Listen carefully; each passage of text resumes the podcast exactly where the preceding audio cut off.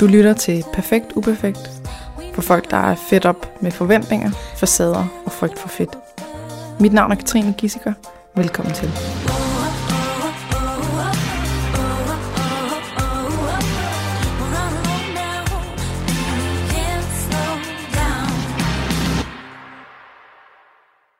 Den her episode den er sponsoreret af HelloFresh måltidskasser. Dem har jeg fortalt lidt om før, men nu vil jeg lige gøre det igen. Og øh, det, jeg vil fremhæve mest, det er, at det er idiotsikret.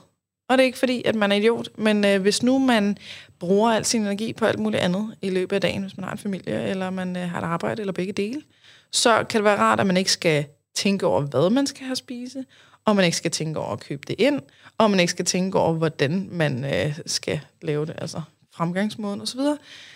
Øh, hver, altså de ting, man skal bruge i et måltid, de er samlet i en øh, pose med en farve på. Og så er der et papir med samme farve på, som har billeder af fremgangsmåden og billeder af ingredienserne.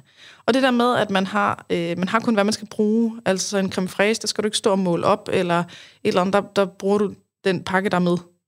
Det synes jeg også er, øh, er meget nice.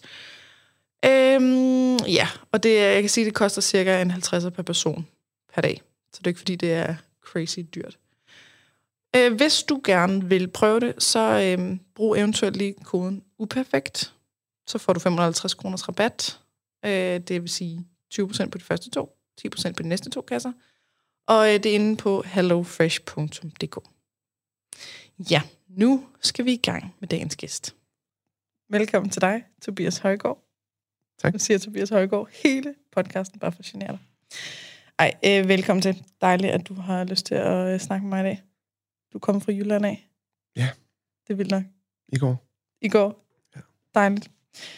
Øh, kan du fortælle lidt om dig selv? Så starter vi der. Jamen, jeg er 28 år. Øh, Ej, undskyld, og det, nu er var, jeg... det er fordi, jeg har sagt til dig, at du har en rigtig god podcast stemme, og nu kan Ja. høre, at du, du, bliver helt, øh, du bliver helt stille i stemmen. Ja, det gør jeg nemlig. Ja. Er det fordi, jeg sagde, at du var en Jamen god lige podcast præcis. Altså allerede der, ja. Så bliver jeg jo meget bevidst omkring, hvad det er, jeg bruger i min stemme. Og det er jo måske Sorry. en, en, en personlighedstræk i mig, ikke? Altså den her evige dommer Mm-hmm. omkring, øh, hvad jeg gør, og hvordan jeg gør det, og hvorfor jeg gør det. Altså, den her, det ved jeg, det har du talt om i andre podcasts også, det her med den her overtænkning, og man Mhm. hele tiden er på og dømmer sig selv og gør de her ting. Og jeg hører altid kvinder sige det, og så tænker jeg sådan, hold kæft, jeg er sådan en kvinde. Og Nå, Og det siger min kæreste også til mig, hvor jeg siger, jamen, ej skat, det er jo ikke det, du siger, men det er måden, du siger det på. Og så viste hun mig klippet fra Friends, hvor at, at Joey, han siger det. Og så siger han, it's oh just my, the way you say it. ja, Ja. oh my god, I'm turning into a woman. Ja, Ja. Så fordi han hørte det der øh, kvindebånd, hypnose. Er det, er det sådan noget? ja, det ved jeg faktisk ikke. Nej. Så meget har jeg ikke set det. Men, Nej. øh, nej. men ja, Ja, men øh, du kan fortælle lidt om dig selv i hvilken som helst stemme, du har lyst til. ja, ja, lige præcis. 28 år, meget selvbevidst tydeligvis. 28 år selvbevidst. Ja, 28 år selvbevidst. Ja. Nogen vil sige, at jeg er musiker. Det vil jeg måske også gerne kalde, kalde mig selv. Men mm. øh, ja. jeg er lige kommet ind på konservatoriet i Esbjerg. Øh, På guitar. på guitar, ja. Det har jeg arbejdet på, siden jeg var 13 år gammel. Øh, så øh, det er sådan lidt, wow, Tillykke. ja, tak. Det skal lige synge ind. Øh, og, så, og så ved jeg ikke helt, altså, hvad nu? Fordi nu har det bare været det, der har været målet. Så jeg er også sådan lidt uden, uden sådan en rigtig vision. Hvad er det lige, det skal blive til? Hvad er det lige, jeg skal være? Og Så skulle du starte med at gå på konservatoriet. ja, det kunne jeg jo lige gøre. Der er der ligesom Og så finde ud af det derfra. nogle ikke? årene. Ja, det er det. Øhm, ja, og så er jeg i gang med første år af par psykoterapeut og seksologuddannelsen ved øhm, Karl Mar Møller oppe i Kokkedal. Ja. Øhm, det er mega spændende. Og så har jeg en diagnose på ADHD og PTSD, som jeg fik, da jeg var 18 år.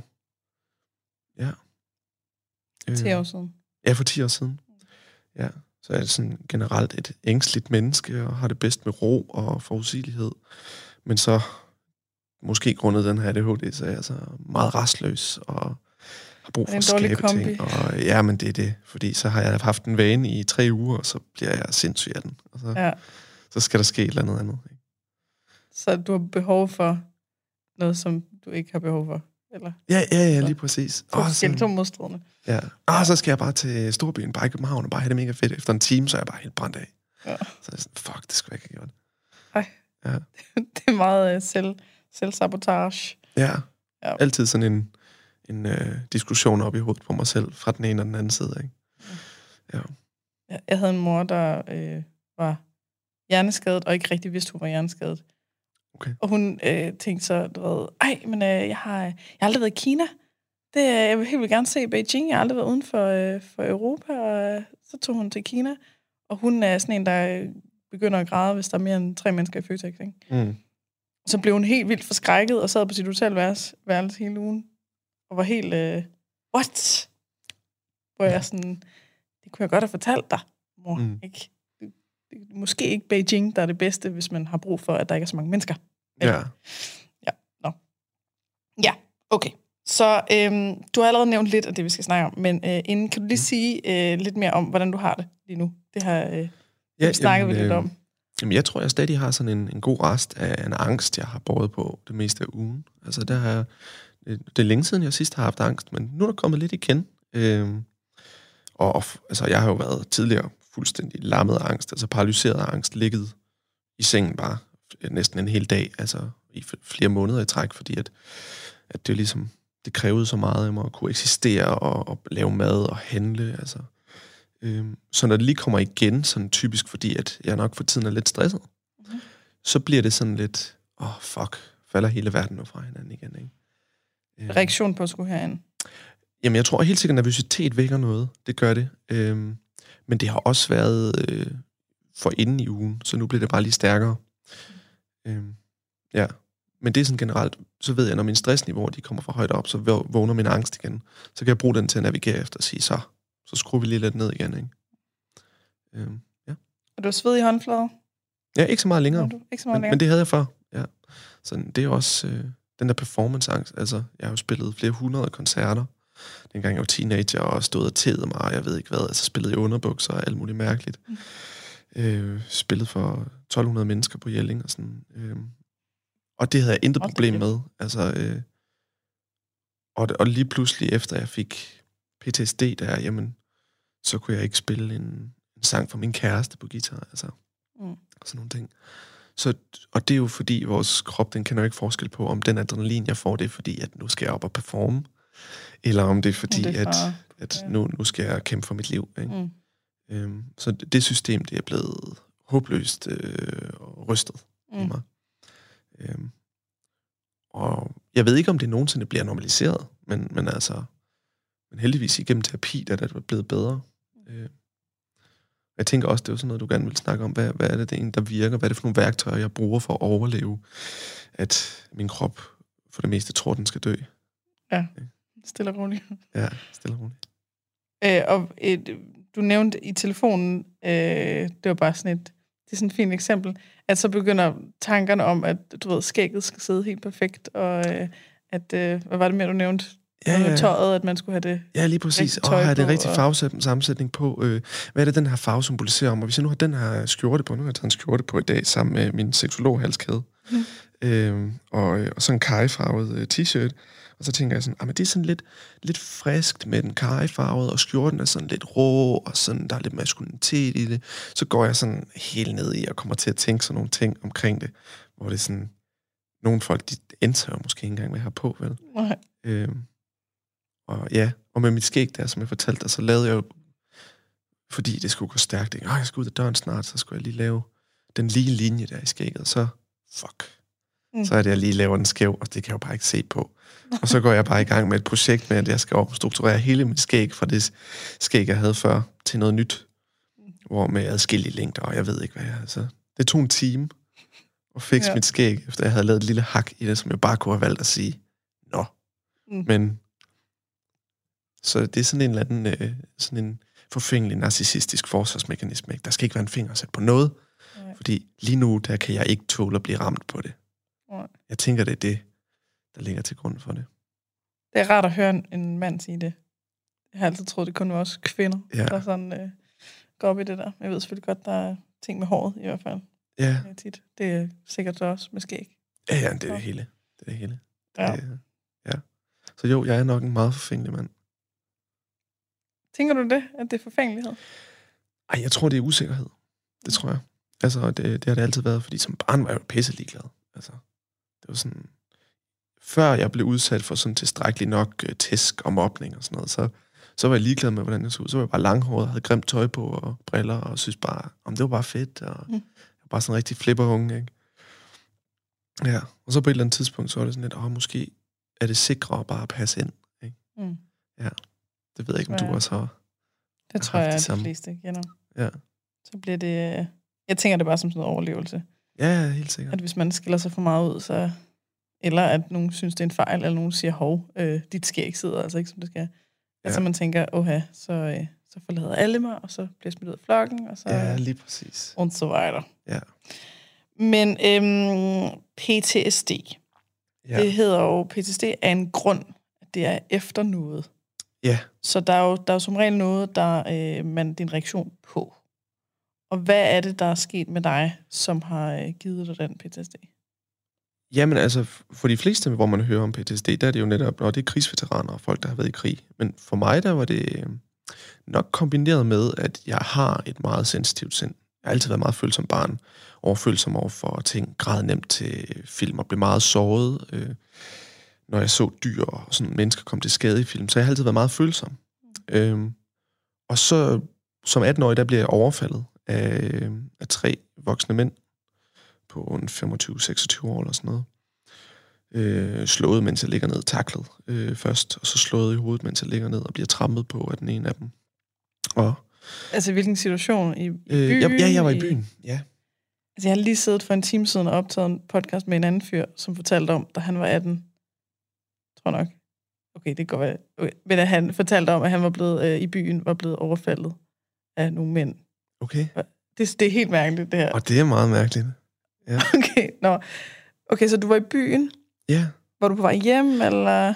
Øh, det, det var jeg på det tidspunkt, men inden da, altså der havde jeg været øh, bare festet med mine venner, og, og så havde jeg kommet, så kommet til at snakke med en, øh, som min storebror gik i folkeskole med. Mm. Og, øh, og han var så sådan, lige pludselig så spørger han ind til, til mig, og det skal også lige sige, at jeg var på det tidspunkt øh, rigtig gode venner med hans lillebror. Så ham, min storebror, gik i folkeskole med, hans lillebror var en af mine venner. Okay. Øhm, og øh, så kommer han hen til mig, sådan lige øh, gruppen der, og siger sådan, åh, hey mand, hvordan går det med din storebror forresten? Øh, det, og så er jeg sådan, åh, men han, øh, han, har det, han har det fint. Og jeg var sådan lidt skeptisk, fordi jeg vidste godt, at ham her, han havde altså været modbydelig over for min bror i folkeskolen, ikke? Altså, så tæskede ham, spyttede ham i hovedet og udstillede ham, og været rigtig en, et lortehoved, ikke? Øh, så det var sådan lidt noget mærkeligt noget at komme hen og sige sådan til mig. Øh, og så jeg fejrer ham sådan lidt af, bare siger, at han har det fint. Ja, okay, så ligger han armen om og sådan, nej, men din bror og jeg, vi var bare bedste venner. Og, og hvor det var sådan lidt... Og så øh, dengang var jeg rigtig god til at give udtryk for mine øh, følelser og aversioner, og gå ind i en konflikt og sige, ej, det passer fandme ikke, og sådan noget. Mm. Øh, det ændrede sig noget efter. Øh, så jeg skubber sådan hans arm lidt af mig, sådan, og børster ned og siger sådan, ah, det, altså, vi kan fint fortid og sådan noget, det, det er fortid, men lad være med at stå liv for mig. Lad være med at sige noget, som direkte ikke er sandt. Jeg ved, at du gjorde de her, de her ting, og, og mobbede min bror i folkeskolen. Og igen, fortid og fortid, men lad være med at sige sådan noget pis til mig. Øh, og så sådan lidt, ej, hvad snakker du om, mand? Du skulle da, du skulle da fået for meget drik, og du er da helt, øh, helt brændt af, mand, og prøver sådan at få mine venner lidt med på, han er sgu da helt fra den, var. Og, og så er de sådan, ja, hvorfor skal du ødelægge stemningen, Tobias? Ikke? Altså, nå, så var jeg lige til ansvar for den gode stemning, ikke? Og så er det også sådan lidt, okay, fuck dig, og fuck jer, siger jeg så til mine venner, og så går jeg hen og smider en, smadrer en flaske på en væg eller bagover et eller andet. Og så går jeg og ringer til min bror og siger, kom fucking hen hvor mand, jeg er pissegal, og øh, jeg vil bare hjem, og klokken den er 4.90 eller sådan noget om natten. Øhm, og så, øh, så går jeg ned og tænker, jeg skal fandme have en smøg, og godt at ryge, når man er sur, ikke? Altså, øh, så, øh, så skal jeg have en smøg, og sådan, ah, pis, mand, øh, jeg har ikke nogen lighter. Nå. Så vender jeg tilbage til gågaden, der er der i Grænsted, lille Grænsted. Øh, jeg ved ikke, om du kender byen. Hvor er vi henne? Øh... Men det er jo, ja, hvad er det sådan? Det nordlige Sønderjylland, det sydlige Midtjylland. Mm. Faktisk tæt ved Billund. Øhm, Bilån ja. ved hvor ja, lige præcis. Ja. Det er cirka 12 km derfra eller sådan noget. Okay. Øhm, ja, så kommer jeg op på gågaden der og ser en ung pige, der står han, og hun ryger, så tænker jeg, hun har en lighter. Jeg spørger hende lige sådan, hey, må jeg ikke låne lighter? Jo, super. Tager et par hiv, og en smøg faktisk to hiv, når jeg lige at tage. Og så er der en, der råber, hey. og, og sådan virkelig bare råber sådan brøler ned for den anden. Og så kigger jeg over, så ser jeg en, der bare tonser imod mig. Og, og, så, og så har jeg så den her øh, øh, uskyld stadigvæk i mig, tænker jeg det som, når jeg tænker tilbage, at jeg kigger og ser en mand, der løber imod mig så hurtigt han kan. Sådan, nå, han er godt nok vred. Han øh, stopper lige foran mig, og så skiller han mig ud. Og det kan jeg huske, jeg nåede at tænke den tanke, lige indtil jeg bliver taklet, og bare flyver ned og slår hovedet i øh, brostenene, og så bliver tæsket i ansigtet af ham her flere gange. Og, og jeg fortæller mig selv, at han nok ikke mente det, fordi at det gjorde ikke ondt, da han slog mig. Det føltes som om, han ikke slog hårdt i ansigtet, men det var alligevel hårdt nok til mit hoved, sådan hoppede imellem stenene og hans hænder, ikke? Og, og jeg husker det jo nok som ikke så hårdt, fordi adrenalinen i min krop har været så voldsom der, at jeg ikke har mærket smerten, ikke? Og jeg har været så fuld, altså. Øhm. Du troede, at han ikke ville slå dig? Ja, ja. Jeg troede bare, at når man, folk er sure, ikke? så stopper de op, og så skælder de mig ud, fortæller mig, hvad der er galt. Mm-hmm. Så jeg kan lave om på det, jeg har gjort forkert. Men Nok fordi du ikke er vant til, at folk de over Ja, ja, ja, og skulle da aldrig, altså jeg har fået tæsk i folkeskolen sindssygt mange gange og sådan noget, i større klasser. Øh, men, men det der med sådan, af en eller anden årsag, så tænkte jeg ikke, det var en mulighed, altså ude i den virkelige verden. Skolen var en ting, skolen var farlig, og sådan et isoleret miljø, hvor børn ikke havde det godt nødvendigvis. Men, men lige pludselig her, der var vi, det var festligt, og så sker der noget, der er så, så farligt. Altså jeg var totalt i chok. Du var faktisk vant til at få tæsk, øh, men det var i skolen. Ja, ja. Så det, det var en anden verden. Ja. Jeg tænkte, det foregår ikke uden for skolen. Ja, det tror jeg lidt. Det tror jeg lidt. Øhm. Og Altså, ved du hvorfor han... Altså, var det hans dame, eller hvad Jamen, var det? det var jo så... Ham her, det var så lillebroren til den, jeg havde diskuteret med. Som havde... Det, en, en anden lillebror, ikke ham, jeg var venner med. En mellemste bror. Okay. Som havde fået at vide øhm, af broren her, fordi at det, han så råbte imellem, det var sådan... Fuck, man, har du banket min lillebror? Hvor jeg sådan lidt, hvad snakker du om? Og så har han Du åben... banket hans lillebror? Ja. Og så havde ham, jeg diskuterede med åbenbart, fortalt ham, den mellemste bror der, som nok ikke altid, altså, han var nok lidt mere godtroende end sådan over for sin bror. I don't know. Øh, man skal passe på med, hvad man siger i en podcast, ikke? Ja. Øh, men altså, så han havde bare blevet overbevist om, som jeg forstår det i hvert fald, at jeg havde banket deres lillebror tidligere på aftenen. Så det blev gjort... Fordi du havde sagt, hey, der var med stå liv. Ja. Så havde den her fyr tænkt, fuck, han skal bare ned med nakken ham her. Hvordan får jeg nogen til at banke ham, så jeg kan holde mine hænder rene? Så får jeg lige min... Oh, det er snedigt. Ja, det er fucking snedigt. Og, han, øh, og det vilde er jo, at han havde jo to til at gøre det. En anden en, som ham, der så trampede på mig, da det var, jeg prøvede at komme op bagefter. Så jeg havde skoaftryk ned på sygehuset, da de kiggede på mig. Så havde jeg sådan en sko hen over brystet. Øh, han trampede på mig og var sådan, bliv nede, mand. Og så, Hvem var det? Det var så bare en kammerat, øh, som synes, det var fedt til at være ham, med. Der til, til ham, jeg havde diskuteret med. Ja. Men ham, der jeg havde diskuteret med, han stod bare bagved og kiggede på, mens de stod og tæskede mig. Ikke? Og så, da han synes, så sagde han, ej, stop, stop, stop, stop. Han har fået nok, han har fået nok. Ikke? Og så kom han ind og hjalp mig op, og så var han sådan, ej, lad os lige gå ind og snakke om det her ind i en opgang. Og der fik jeg jo bare flere tæsk. Jeg var jo totalt i chok. Jeg tænkte jo bare, jeg skal jo bare... Åh, ej, ja, okay. Nå, han vil hjælpe mig, ikke? Men han var jo sindssygt manipulativ.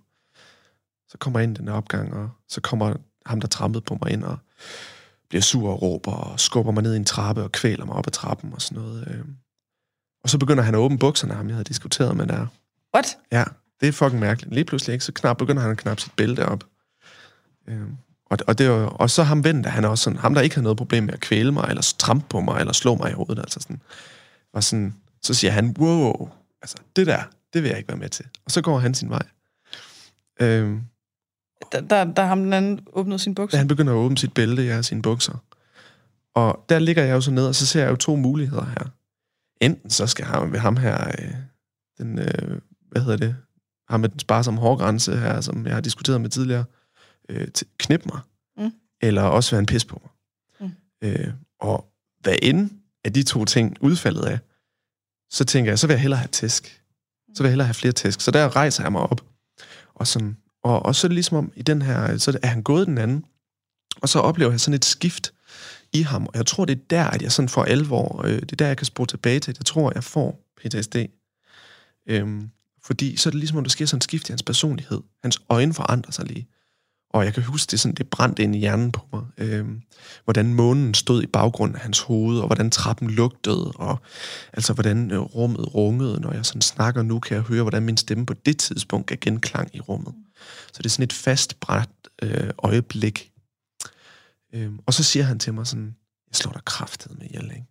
Og der var sådan ikke nogen tvivl i hans stemme, og jeg kan bare mærke den der følelse af, fuck, det gør han faktisk, hvis jeg ikke kommer ud herfra. Mm. Og der forsvinder jeg ud af min krop og oplever mig selv sådan i tredje person, som om, at jeg har spillet GTA eller sådan et eller andet, ikke? Øh, op fra trappen af der. Og så ringer min telefon, og jeg bliver suget tilbage i min krop, og det er så min bror, der er pisse rasende, og sådan, hvad fanden i helvede, altså?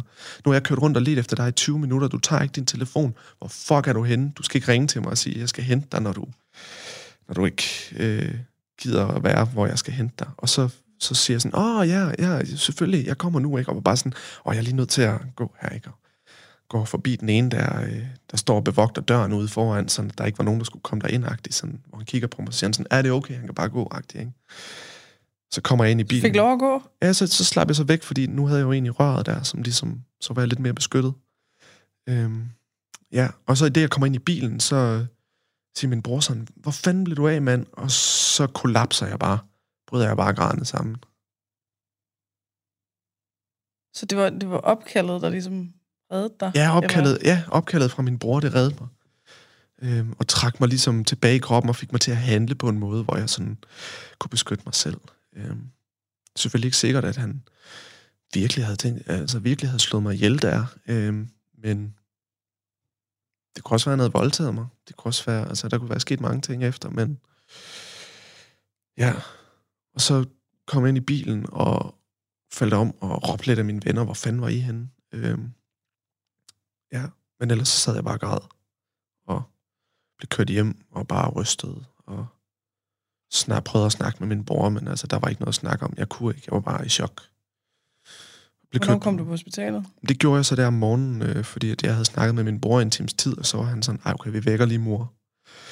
Så, øh, så vækkede vi min mor, og så, øh, så kørte hun op på hospitalet der klokken halv seks om morgenen. Så øh, ja, jeg tror, det var Esbjerg sygehus. Jeg kan faktisk ikke Jeg tror, det var Esbjerg ja. sygehus. Så kommer jeg derind, og de kigger, og jeg har underløb på halsen. Og, øh, Hvad er det? Det er sådan, øh, ligesom hvis man er blevet... Øh, det er sådan, at når huden er blevet strukket eller revet i, sådan hvis man Øh, ligesom strækmærker? Ja, ligesom strækmærker. Hvis man får lavet sådan en brændende på armen, så kan man også mm. blive rød af det. Det er jo så det, jeg havde fået, fordi derfra der er jo blevet kvalt øh, med en underarm op af, en trappe. Og jeg havde sådan noget, der lignede grillstreger ned ad ryggen, fra at være blevet kastet ned i trappen der, og skoaftryk på min brystkasse, fra at være blevet trampet på. Mm. Øhm, ja. Men det var også, det var slet ikke det fysiske, der var det værste af det, altså. Det var der, hvor han skiftede ja, det, til, homicidal intent? Eller? Ja, det tror jeg. Det tror jeg. Altså, øh, men jeg har også i, jeg har været i noget, sådan noget tankefælles traumaterapi, hvor det fastfrosne øjeblik var lige inden jeg bliver taklet. Hvor at min idé omkring verden som et sikkert sted, når man er ude i verden. Uden for skolen. Ja, uden for skolen, at den bliver brudt. Det er den illusion, der bliver brudt, så jeg skal til at forholde mig til verden på en ny måde. Den bliver farlig. Ja, øhm, men jeg tænker, jeg tror, det er øh, meget mere komplekst end så. Altså, fordi hele situationen var så meget øhm, det der med, at jeg bliver trukket op og får at vide af ham, der egentlig instigerede overfaldet, men ikke rigtig gjorde noget, at kom, nu skal vi lige gå ind og snakke om det her. Det skaber en falsk tryghed, og så sker der noget nyt, så der er ligesom sådan et dobbelttraume i det, ikke? Du ja. tror, det er overstået, og nu, nu er der en der til at redde dig og ja. passer på dig. Ja, lige præcis. Altså, så jeg tror lidt, at den kompleksitet i det, at det ikke bare var nogen, der lige går forbi og får, at jeg får en flaske i hovedet, og så er det det, at den kompleksitet, der er ud over det, er med til at forstærke, hvorfor det er, har påvirket mig så meget, som det har. Kombineret med, at, at jeg er et, øh, generelt et ængstligt menneske, og tænker som barn og sådan, ikke? Ja. Er det en dårlig kombi? Ja, lige præcis, ikke? Men så kan man sige, så forhåbentlig er det også øh, det, der skaber øh, mulighed for, at man rent faktisk tager imod terapi, og mm. rent faktisk kan komme igennem det. Hvor at hvis man nu øh, ja, var lidt mere sådan, uh, fuck, det, det er lige meget, så havde man måske ikke fået hjælp til det. Og så var man så det for evigt. Det tror jeg, helt sikkert. Så du var på hospitalet, Og hvad, hvad skete der efterfølgende? Hvordan kommer man lige øh, tilbage til sig selv og verden efter sådan noget?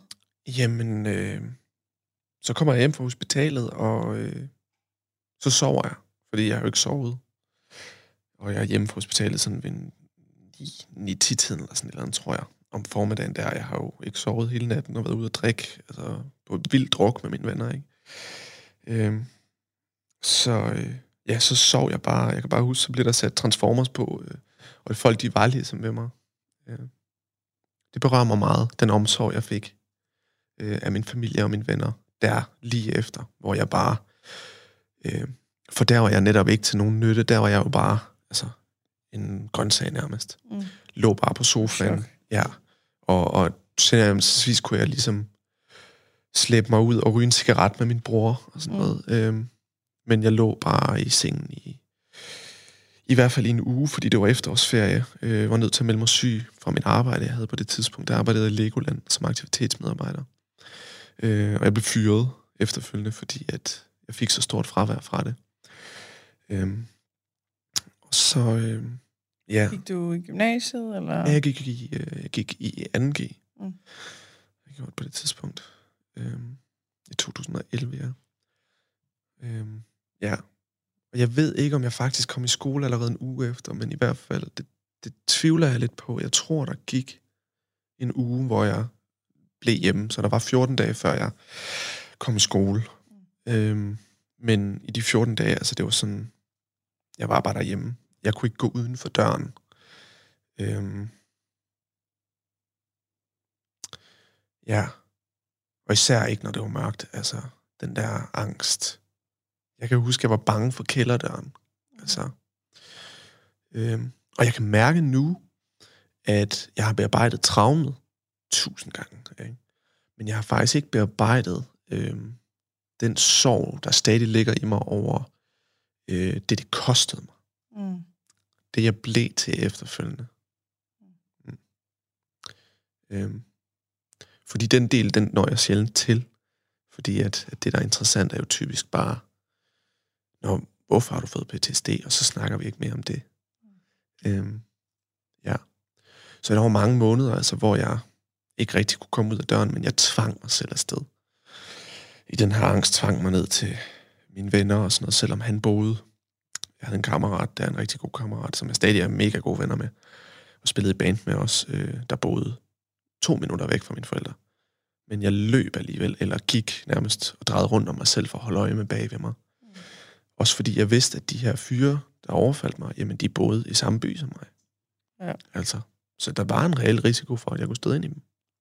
Er det ikke engang bare, øh, hvad kalder det, paranoia eller et eller andet? Ja, ja, nej, det var det. Man, ja. Nej, de var der, der er reelt set risiko for, at øh, de kommer igen. Ja. Det er ikke sådan noget, at man er hjemme fra krigen, og du ikke er i krig længere. Ja. Det, du er midt i krigen, ikke? Eller, jo, altså. lige præcis, lige præcis. Øh, fik du hjælp? Fik, altså, kom du til psykolog, traumebehandling? Øh, ja, altså... Et eller andet?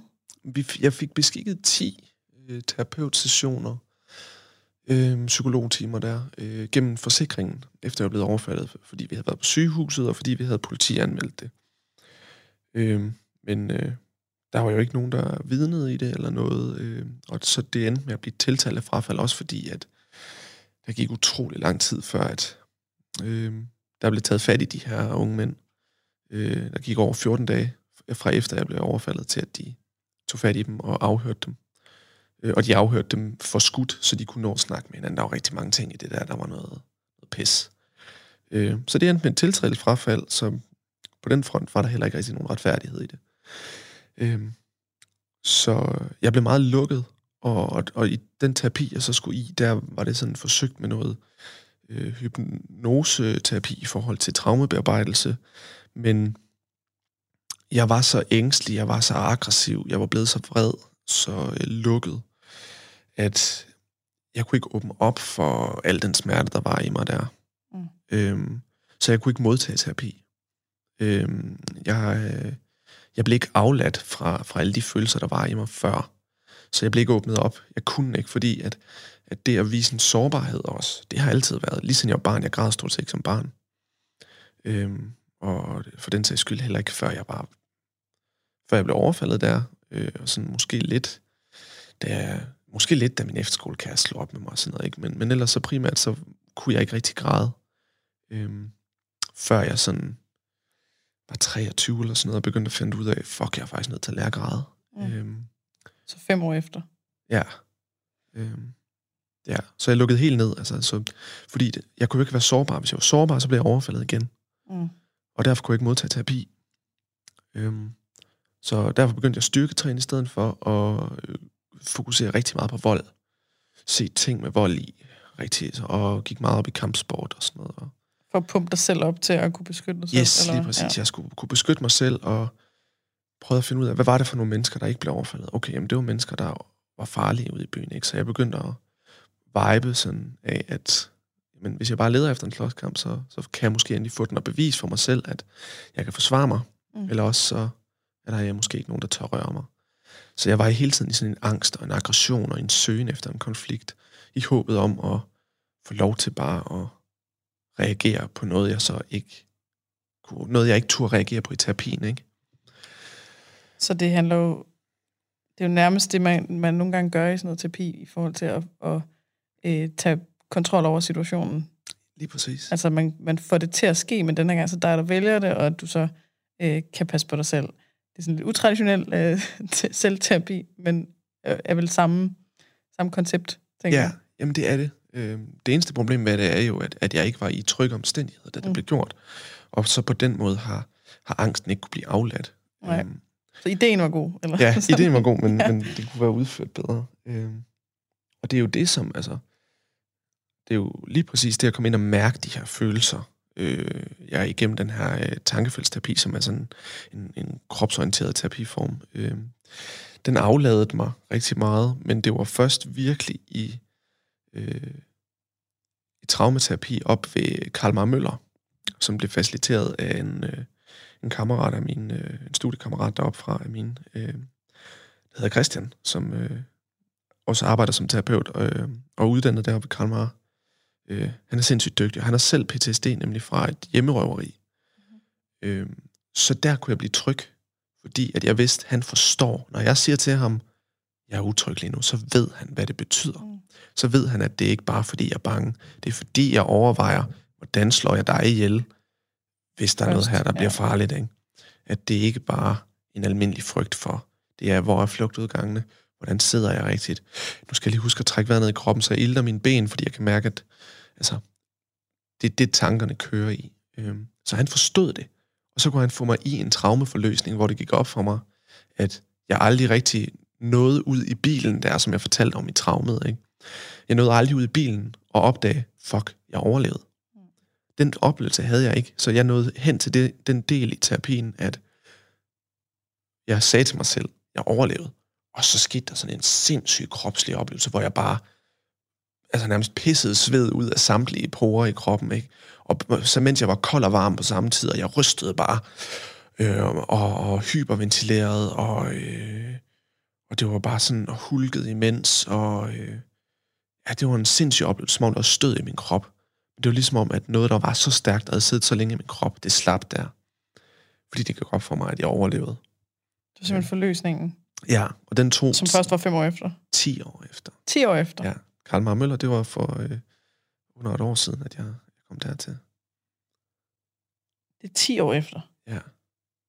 10 år. Ja. 10 år, du har gået med det her. Yes, lige præcis. Øj. Ja. Er den hæftig. Ja. Men har du så været aggressiv i 10 år?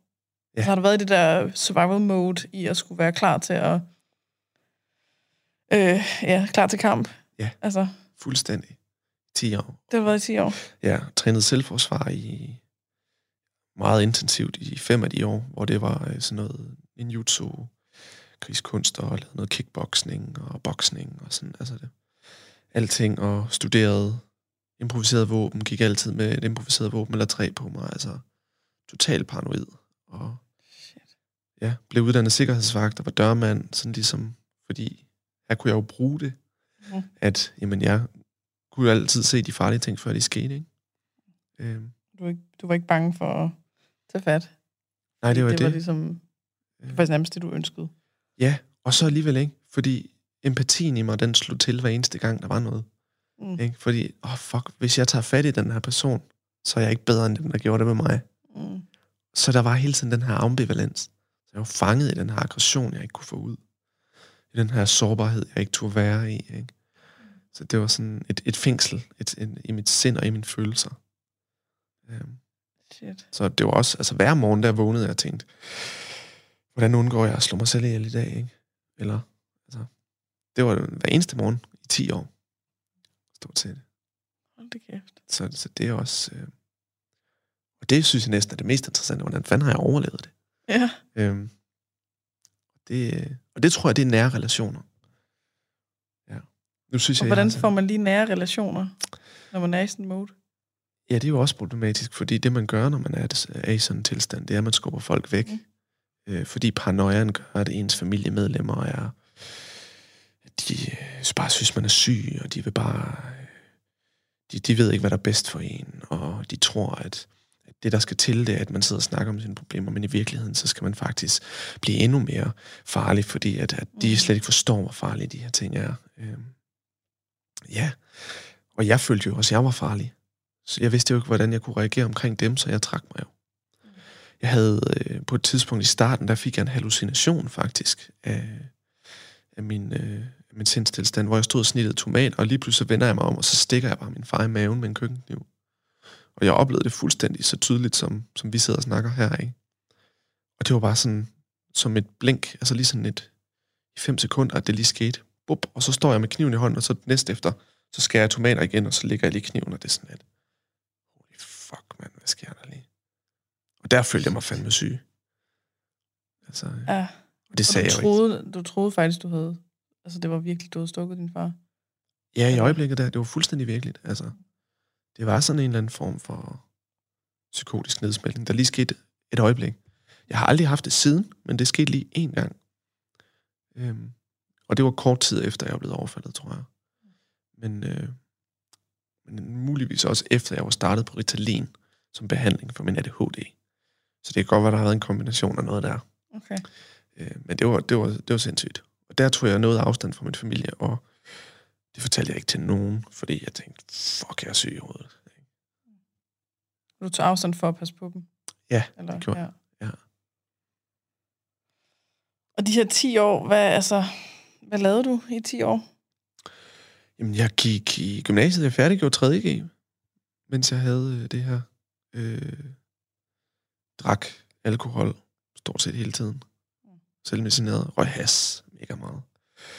Øh, spillede koncerter, øh, spillede musik. Ja. Øh, og så efter gymnasiet, jamen, så gik jeg direkte på MGK i Aarhus. Øhm, Som forbereder en til konservatoriet? Ja, lige præcis. Og der gik jeg i to år, øh, inden jeg så stoppede der, f- øh, fordi jeg pendlede, og det var hårdt. Og sådan. Så startede jeg på musikvidenskab, og der gik jeg i halvandet år, før jeg så crashede. Så, så crashede hele lortet for mig, og jeg fik panikangst. Og crashet, hvad, hvad betyder det? Øh, jamen, det var, at øh, lige pludselig efter øh, den 26. december 2015, ja, så får jeg bare et sindssygt panikangstanfald, da jeg er inde for at se øh, The Force Awakens Star Wars. Så i biografen? Ja, og jeg har aldrig haft panikangst før på det tidspunkt, så jeg troede bare, jeg skulle dø, ikke? Ender ude på badeværelset, eller bare falder om og ligger bare og ryster og hyperventilerer og sveder. Jeg er bare sådan lidt, På badeværelset? er ude på, øh, på Elito-biografen i Vejle, ikke? Sådan, øh, Så var det under filmen, du kunne mærke, åh, oh, det Ja. er helt galt. ja, og jeg Og sidder bare... ud. Ja, jeg, sad, jeg ud pressede den længe, fordi jeg tænkte, det kan ikke passe. Jeg skal ikke gå ud her. Jeg sad og knuppede min lår, sådan sad og hyperventilerede, sådan og prøvede at styre min vejrtrækning. Sad og vuggede frem og tilbage og sådan noget. Jeg vidste ikke, hvad fanden sker der, ikke? Fordi jeg vidste jo ikke, at, at det var fordi, jeg skulle ud herfra. Lige pludselig var det sådan, ej, jeg kaster op, jeg kaster op, jeg, jeg skal ud på toilettet. Og så da jeg kommer derud, så kaster jeg ikke op, jeg falder bare om På badeværelset. på badeværelsesgulvet der. Toiletgulv. Ja. ja. Og, og, altså, sortnede det for øjnene? Ja. Eller? Fuldstændig sorte for øjnene. Jeg bliver bare helt slap i kroppen. Altså, jeg besvimede ikke. Det var bare sådan en overgivelse. Bare min krop, der bare sagde, slut. Øhm, og derfra, så, så kom jeg mig lige så stille øh, derhjemme i nogle dage, og så tilbage til Aarhus og på studiet. Og så begynder det at komme, når jeg sidder ved computeren. Ikke? Lige pludselig er det sådan, det hele zoomer ud og ind, og jeg svimler. Ja. Så går der ikke lang tid, før at jeg ikke kan komme ud af døren, og jeg kan ikke gå ned og handle. Ja. Og så lukker mit liv nærmest bare ned, øh, og jeg bliver sygemeldt på studiet med, for et 0 CTS år. 0 CTS semester der, hvor det eneste, jeg kan lave i løbet af en dag, det er at hvad, prøve at kontrollere, hvad jeg spiser, og jeg overtræner. Øh, ja. Jeg kan ikke gå ture, fordi at der er mennesker, mm. og mennesker, de vækker en angst i mig. Så jeg fangede min lejlighed. Den eneste måde, jeg kan komme ud på, det er ved at drikke alkohol, eller ryge has sammen med nogen. Så kombinerer jeg. med angsten til, ja. at du kan være i det. Lige præcis. Øh, hassen gjorde mig gladere, så røg jeg den, men hassen gav mig også angst. Så drak jeg alkohol for at fjerne angsten, indtil jeg var fuldstændig bedøvet, og så kunne jeg være i det. Og så var jeg så bare i byen til sent, ikke? For bare... Og så eksisterede jeg da. Interagerede med folk. Øh, ja. Jeg sov ikke om natten. Jeg kunne ikke sove mere end tre timer. Fordi jeg vågnede, og de her mareridt, hvor jeg vågnede med koldt sved. Og når jeg skulle sove, så lå jeg i flere timer bare og havde sådan nogle øh, tvangstanker af vold. Hvordan forsvarer jeg mig selv? Hvordan undgår jeg at komme i farlige situationer? Hvordan slår jeg folk hurtigst muligt ihjel med de bare næver, hvis de prøver at gøre mig fortræde? Ja. Øh, selvfølgelig altid med, med de her personer, der overfaldt mig i hovedrollen, som ofte. Øh. Marit, hvad, altså, hvad var de? Kan du huske dem? Jeg kan og, bare huske, at det var Marit. Ja, altså, det var bare forskellige. Det var få gange, jeg kun har haft sådan traumatisk øh, genoplevelsesmarit, eller sådan flashback-marit. Øhm, men når det har været, så har det været sådan, jeg har vågnet og, og skrevet. Øhm, og øhm, der tror jeg, jeg fik det seneste af sådan et flashback-marit, bare i en anden form. Øhm, det er for et halvt år siden, hvor jeg sådan vågnede og bare skreg på min kæreste, og så sådan, wow. Hvad skete der ikke? Og jeg var sådan, der troede jeg også, jeg skulle dø. Det var sådan det mest uhyggelige mareridt, jeg nogensinde har haft. Øhm. Og det var en slags flashback, eller? Ja, fordi det, der var i den, det var, at det var et spøgelse, der kom flyvende imod mig og rammer mig. Mm. Ikke? Så, så det var sådan... Og der var tre spøgelser, hvor et af dem rammer mig. Så det var sådan symbolsk overført, som jeg ser det, fra øh, hændelsen. Øh. Men det, man skal huske på med flashbacks, det er jo, at, at de ikke nødvendigvis er visuelle. Mm. Man kan også have dem, når man er vågen, og det har jeg også døjet meget med øhm, at et vågen flashback er ikke nødvendigvis, at du lige pludselig, åh, så så jeg bare lige øh, det, der skete for mig, ske igen. Mm. Nej, det kan også være, at du føler de følelser, der var der, fordi du oplever noget.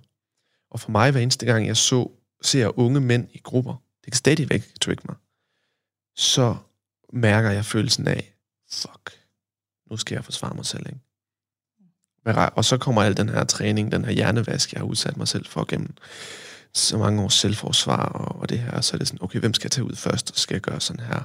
Så kører adrenalinen op, og jeg kan mærke den her aggression, den er i mig. Det er jo krigsstrategi. Ja, det er det. Og det skete lige i går, da jeg var nede og købte pizza med min kammerat, ikke? Altså, så var der tre fyre, bum, så var den der igen, ikke? Og så skal jeg huske mig selv på, hvorfor er det, jeg står og tænker sådan her, ikke? Ja. Så føler jeg mig lidt syg nogle gange. Syg, altså som i, at der er noget øh, at det ikke burde være sådan, eller, altså fordi det er jo, mm. du er offer for nogle omstændigheder, der har gjort, at du gør sådan her. Er man så syg, hvis man er det? Ja, altså der er jo mange ting i det, du siger der. Altså, for det første, så er det jo det er rigtig svært for, for en i hvert fald, for mig, nu skal jeg jo huske at tale for mig selv, men jeg kunne forestille mig, at det var som en generel ting. Det kan også være farligt at sige. Jeg vil gerne sige det, for det kan være, det provokerer nogen lidt. Men jeg kunne forestille mig, at når man har PTSD, så kan man ikke lide at få at vide, at man er et offer. Mm. Fordi hvis man er et offer, så skal man acceptere, at de her ting, de er blevet gjort mod en, og man ikke har nogen kontrol over det. Det er meget, meget nemmere at give sig selv skylden. Hold kæft, for det meget nemmere at give sig selv skylden. Og det kan jeg stadigvæk komme til. Øhm, det siger min søster især. Øhm, at hvis jeg skriver ting omkring øh, traume og, og sådan overfald, så siger hun, at hun kan se bebrejdelsen i den måde, jeg skriver i det. Mm. Jeg bebrejder mit 18-årige jeg for at have været svag, for ikke at kunne forsvare sig selv. Fordi at det så er nemmere Eller hvad? Mm-hmm. For så har jeg kontrol. Ikke? Så kan jeg sige, men så sker det ikke længere. Så sker det ikke igen. Nå, så hvis jeg bare husker ikke at være svag en anden gang, så ved jeg, at jeg er Lige præcis. safe. Ja. Okay. Men Det, så kan man også snakke om, hvad offer er, altså om der er ja, Ja. ja. passiv og ak- øh, aktiv offerrolle, ikke? Med, er, det, er du en, som er offer for nogle omstændigheder, men kan gøre noget ved det? Mm. Eller er du en, der er for omstændighederne og er hjælpeløs? Ja, Hjælpeløs. lige præcis. Og det er også sådan, jeg ser på det. Det er, at man kan godt have været et offer for noget, uden så stadigvæk at være det. Så jeg er ikke et offer for et overfald nu. Jeg var et offer for et overfald. Nu lider jeg bare PTSD. Ikke? Og nu Så er du kæmper vel også offer for PTSD'en? Ja, lige nu er jeg så bare offer for PTSD'en, ikke? Ja. Men jeg er ikke offer for, for, for overfaldet. Nu er det PTSD'en, jeg skal forholde mig til. Nu er det den, jeg skal...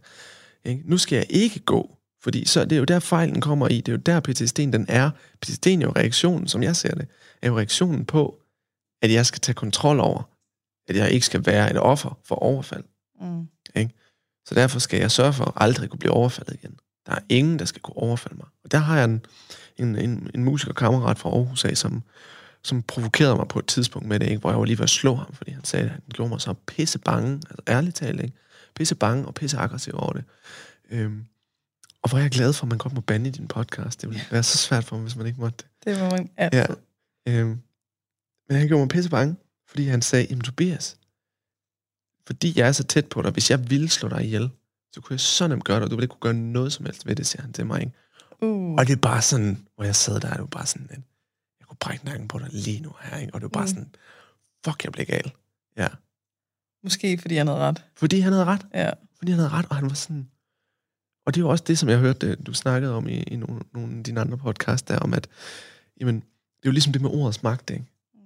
Jamen, ah, måske skal jeg så egentlig bare lære mig selv, at det er sådan, jamen, det kan godt være, at de kan slå på mig, men de kan ikke... Can't take away my Ja. dignity. altså, øh, det er lidt den, jeg endte i på et tidspunkt. Der havde jeg det sådan, at jamen, der fik jeg sådan en gennembrud, at okay, hvad så, hvis der er nogen, der tæsker mig? Hvis jeg på arbejde som dørmand, altså, fordi jeg har hørt, alle dørmænd siger, på et eller andet tidspunkt, der bliver du overfaldet. Får tæsk.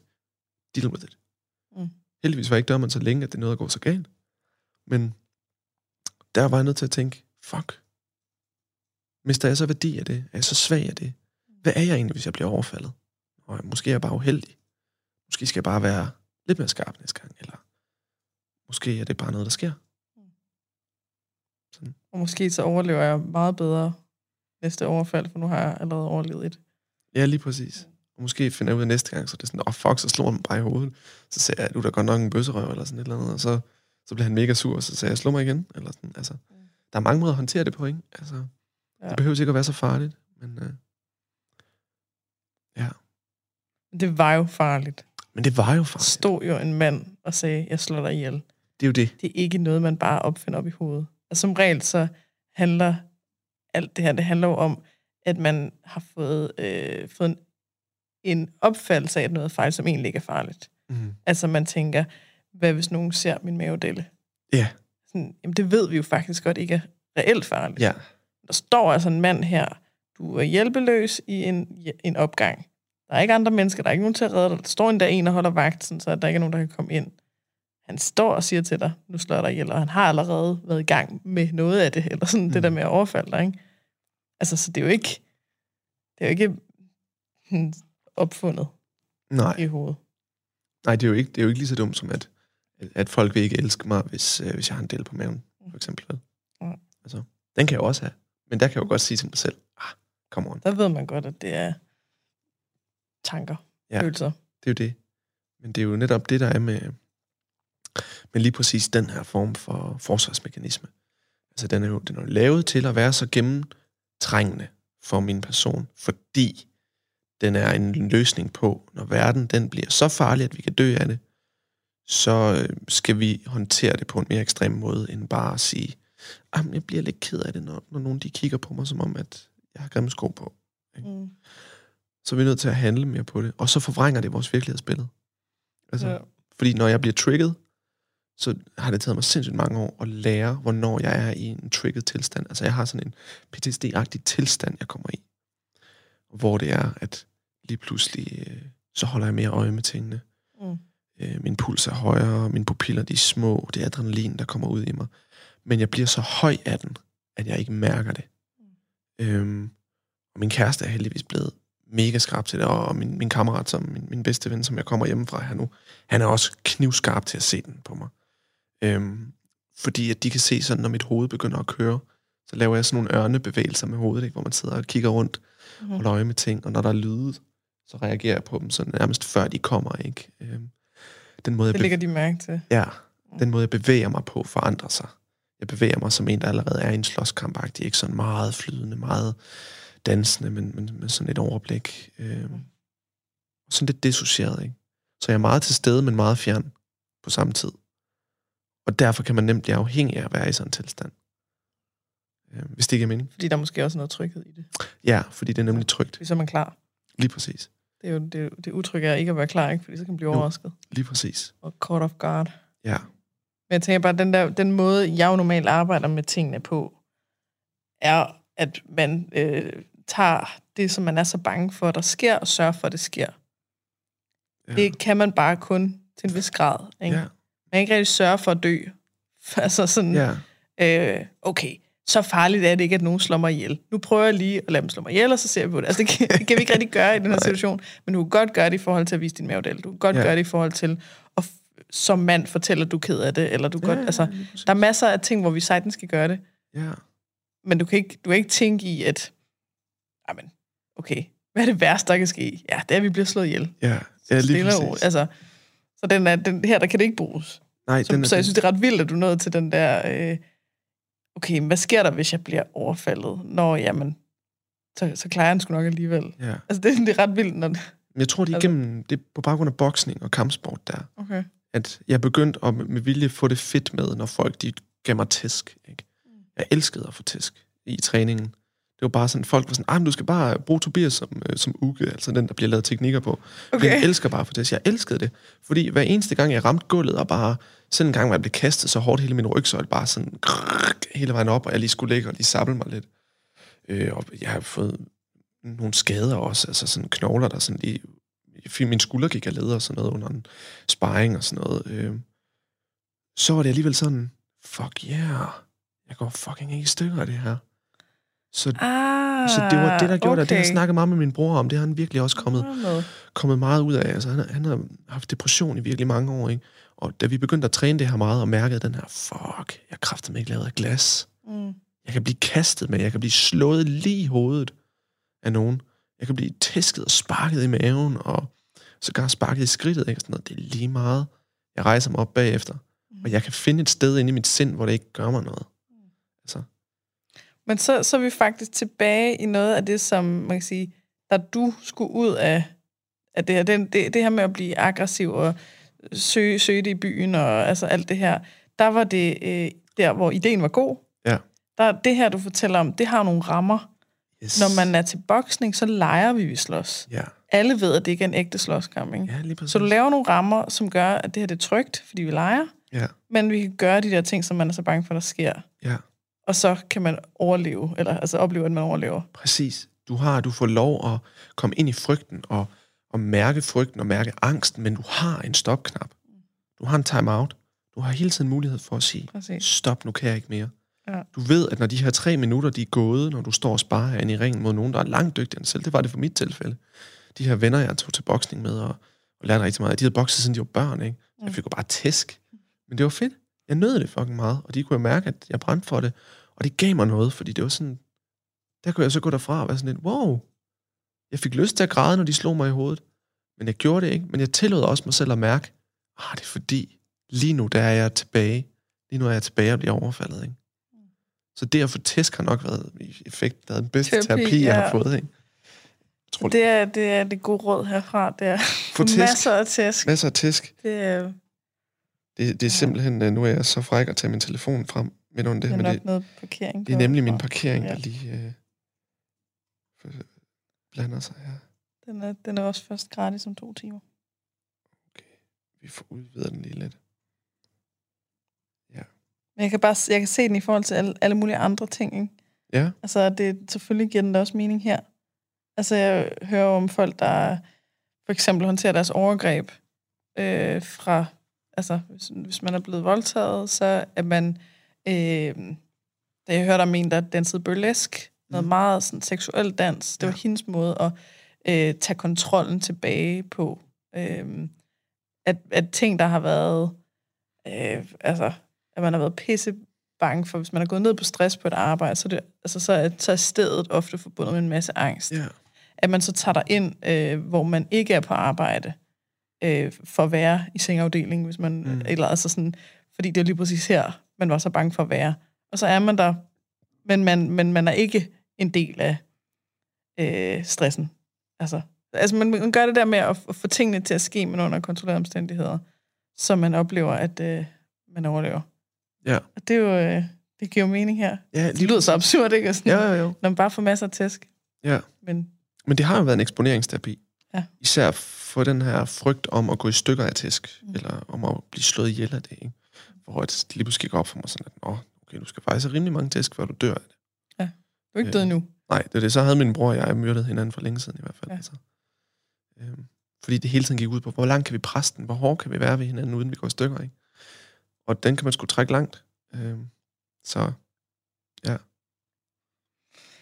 Og hvad, hvordan er din kæreste kommet ind i alt det her? Er, er det et, helt nyt forhold, som først startede for et år siden, eller øh, mm, har hun på en eller anden måde kunne bane sig vej ind til dig, selvom du var det, afvisende? Og... Det har været over to og et halvt år siden. Lidt over to og et halvt år siden. Så, så hun har været rigtig stor del i, at jeg blev åbnet op. Mm. Fordi at jeg havde de her overbevisninger, de her ting, jeg sagde omkring verden. Og hun var jo sådan for første gang, hun så mig og mødte mig, så var hun sådan lidt, når han er bare sådan en sød missekat, ikke? Altså, han er sådan en, en han, men han er lidt en såret sjæl, kunne hun godt se, ikke? Og så, men så havde jeg jo Nå, bare nogle... Ja, Hun har set det som værende, at altså, hun, kunne, se- hun kunne se igennem alle dine forsvarsmekanismer ja og sige, det var det, ikke? Avs, han, han er blevet ramt. Ja, lige præcis. Selvom jeg bare var sådan muskler, kampsport, sikkerhedsvagt, ja, drikker bajer og siger patter og sådan noget. Altså Ja. virkelig var, så- var sådan lige lidt... igennem det. Ja, og så alligevel så gik jeg i sådan en grim blomstret skjorte og havde sådan lidt langt hår og sådan. Og så, ja, så så hun bare lige igennem det. Og så når jeg sagde sådan nogle ting som, at ah, men det er også... Jeg kan ikke engang huske længere, hvad det var for nogle overbevisninger, jeg havde. Men jeg sagde nogle ting omkring, hvordan verden hang sammen. Og hvor hun var sådan lidt... Det forstod hun bare ikke, for det var virkelig nogle sindssyge ting, jeg sagde. Og øh, hun kunne bare ikke forstå, sådan, hvad hun fornemmede, jeg var, i forhold til, at jeg sagde de ting, indtil hun så mødte min mor. Og så grinte min mor bare på et tidspunkt af en af de her ting, jeg sagde. Jeg kan ikke engang lige komme på et eksempel nu, ærgerligvis. Øh, altså sådan et eller andet med... Det var meget sådan noget øh, utilitaristisk, sådan med, at "Nå, hvis man er sådan, så skal man også bare dø. Og sådan, altså, Mm. det, var, det var meget sort-hvid tænkning, meget aggressiv tænkning, jeg havde på det tidspunkt. Og så griner min mor bare sådan lidt af sådan, ja. Yeah. Og så var det, det gik op for Camilla, min kæreste, at det er sådan, Gud, det er fordi, det er noget, han siger for at passe på sig selv. Ah. Og så begyndte hun bare sådan, altid, og, og sådan ligesom, når jeg så sagde sådan nogle ting, så gravede hun bare i sådan, Nå, hvad er det, du passer på der, ikke? Så hun var jo sådan, blev sådan lidt en lille terapeut, sådan, fordi hun synes, det var spændende, ikke? Så var hun bare, så hver eneste gang, hun kunne få mig til at sidde og tude i hendes arme, så var hun bare så glad, ikke? Ej, er hun har set sådan et projekt der. Ja, ja, ja, lige præcis, ikke? Ej, Det, det var hun meget glad for. Men det åbnede mig sindssygt det, må, meget op. det må simpelthen være så provokerende, og synes, man er stor og stærk, og der er i hvert fald ikke nogen. Og så er der en, sådan, nå, Ja, jamen, det er virkelig. nå, du er bange. Ja, Hold kæft, jeg er i hvert fald ikke bange. ja fuldstændig. Jamen, det var den, ikke? Og så bare prik, prik, Ja. prik. Ja, hun, og det gode ved hende var, hun sagde det jo aldrig. Hun var bare sådan, når jeg sagde sådan, ah, men så fik jeg det sådan her, sådan her, sådan her. Så, og jeg ved jo nu, så laver hun sådan en, så tilter hun i hovedet lidt på skrå. Og det betyder, jeg har en tanke lige nu, som jeg lader være med at sige, jeg venter bare på, at du siger den. Ej, Og det har jeg luret nu. så Det irriterende, er så irriterende. men også meget rigtigt. Også meget rigtigt. Og det gjorde hun også dengang. Og jeg ved, så længe der gik hun rundt, og så tænkte hun, ja, jeg håber lige om lidt, du siger, at du blev bange. Men det gjorde jeg ikke, for det kunne jeg Mm. bare ikke få mig selv til at sige. Jeg kunne nej. ikke sige, at jeg var bange, fordi så ville jeg bare bryde sammen. Og så en eller anden dag, så fik jeg det endelig sagt til hende, da vi havde været nede i brusen, og jeg har haft sådan et PTSD-anfald. Så siger jeg også til hende sådan, at jeg blev bange. Og da jeg så siger, at jeg blev bange, ikke, så bryder jeg bare grædende sammen, og så kunne jeg bare se, at hun var helt stolt. Ikke? og så det var bare sådan lidt fanden, mand. Ej, Hun var helt pisse dejlig. irriterende. Ja, men pisse dejlig. Men øh, alt, lige præcis, hvad man har brug for. Ja, lige præcis. Så Ja. det er et, altså, så det at få tæsk og møde Camilla og sådan, altså det, det, var, det er bare det bedste, der er sket for mig, ja. Altså i forhold til at få det bedre for PTSD, ikke? Ja. Ja. Øhm, Så task, det er sådan noget, det, det kan man forholdsvis godt nemt skaffe sig. Øh, Camilla, det er nok lidt sværere at skaffe Ja. Camilla. Hun er ligesom lidt optaget nu. ja. Men, så øh, find en anden en, der Ja. tilter hovedet på skrå. ja, lige Præcis. præcis. Igennem det hele. Det er det. Øh, men det handler også meget om de nære relationer, hvor der er en gevinst ved at vise sårbarhed. Mm. For hun har altid fortalt mig jo, at mod, det er at vise sårbarhed. Ja. Så, så kan jeg altid smide den efter hende også, når hun har svært ved det. Men sådan er det jo selv med de Mm. ting, man også siger. Lad være med at bruge det, jeg siger mod mig. Ja, det er pisse. Ja, det er pisse træls. Ja. Fordi at, så, er jeg jo ikke, så kan jeg jo ikke tillade mig at gå ud og sige, at jeg vil arbejde som terapeut og hjælpe folk, fordi jeg er jo ikke verdensmester til det her. Jeg gør det jo ikke 100 ud af 100 gange. Jeg gør det måske kun 90 ud af 100 gange. Mm. For helvede. Ja. Nå, så må vi droppe den idé, ikke? Eller også så er det bare fint nok. Og så er det okay. Ja. Og hvad, hun, øh, er hun også terapeut? Hun er, øh, har en kandidat i pædagogisk psykologi. Øhm, Så, så det er noget om psykologi. så det er noget med psykologi, og vil gerne være terapeut. Jeg på fornemmelsen. Øh, hun ved bare ikke rigtig sådan, hvad det lige skal være, tror jeg. Nej. Øh, det kender vi alle sammen jo nok godt, den der med, oh, hvad skal jeg være?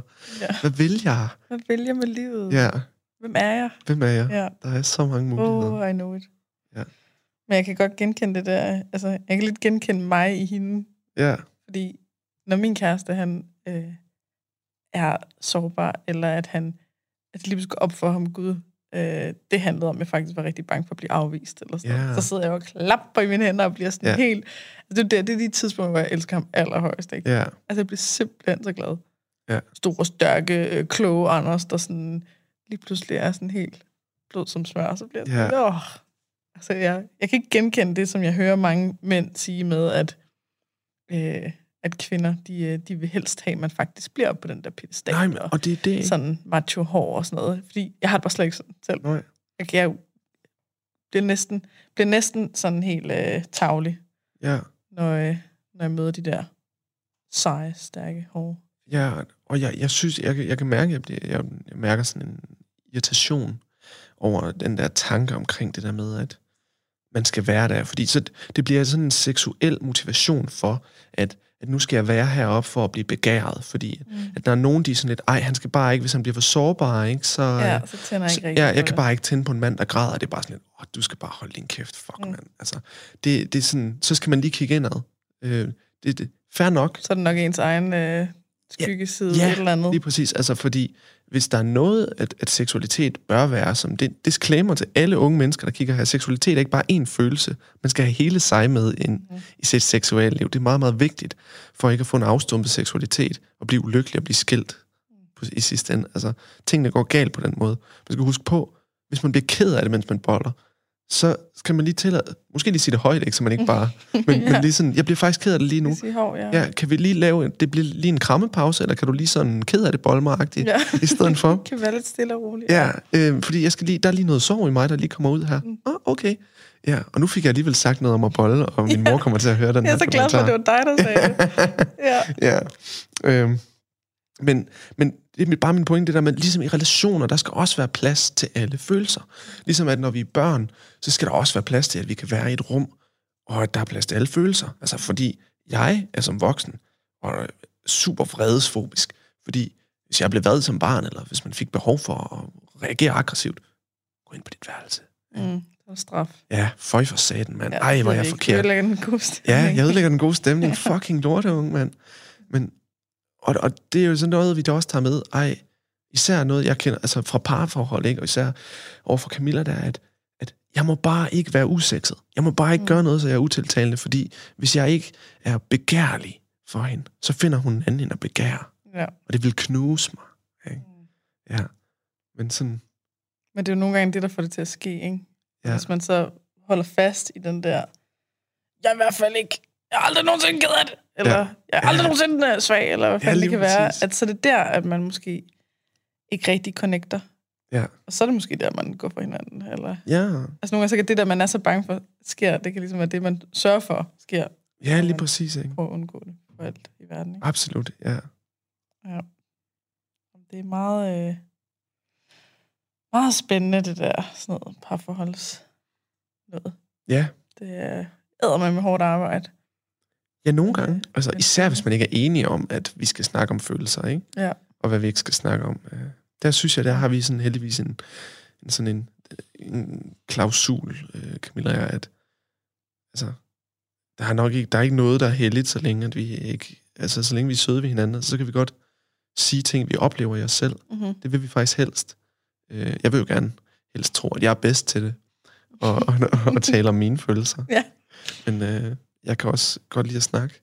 Ja. Øhm, og så, men det er bare så vigtigt, altså hvis, hvis det kun er den ene part, der ligesom, om når du gør sådan her, så føler jeg sådan her, ikke? og jeg, jeg har behov for det her faktisk. Øhm, og du kunne måske tilfredsstille det behov ved. Øh, nu vil du gerne have det ikke generelt, så nu skal jeg komme med et eksempel. Mm. Øhm, Skide det. Ja.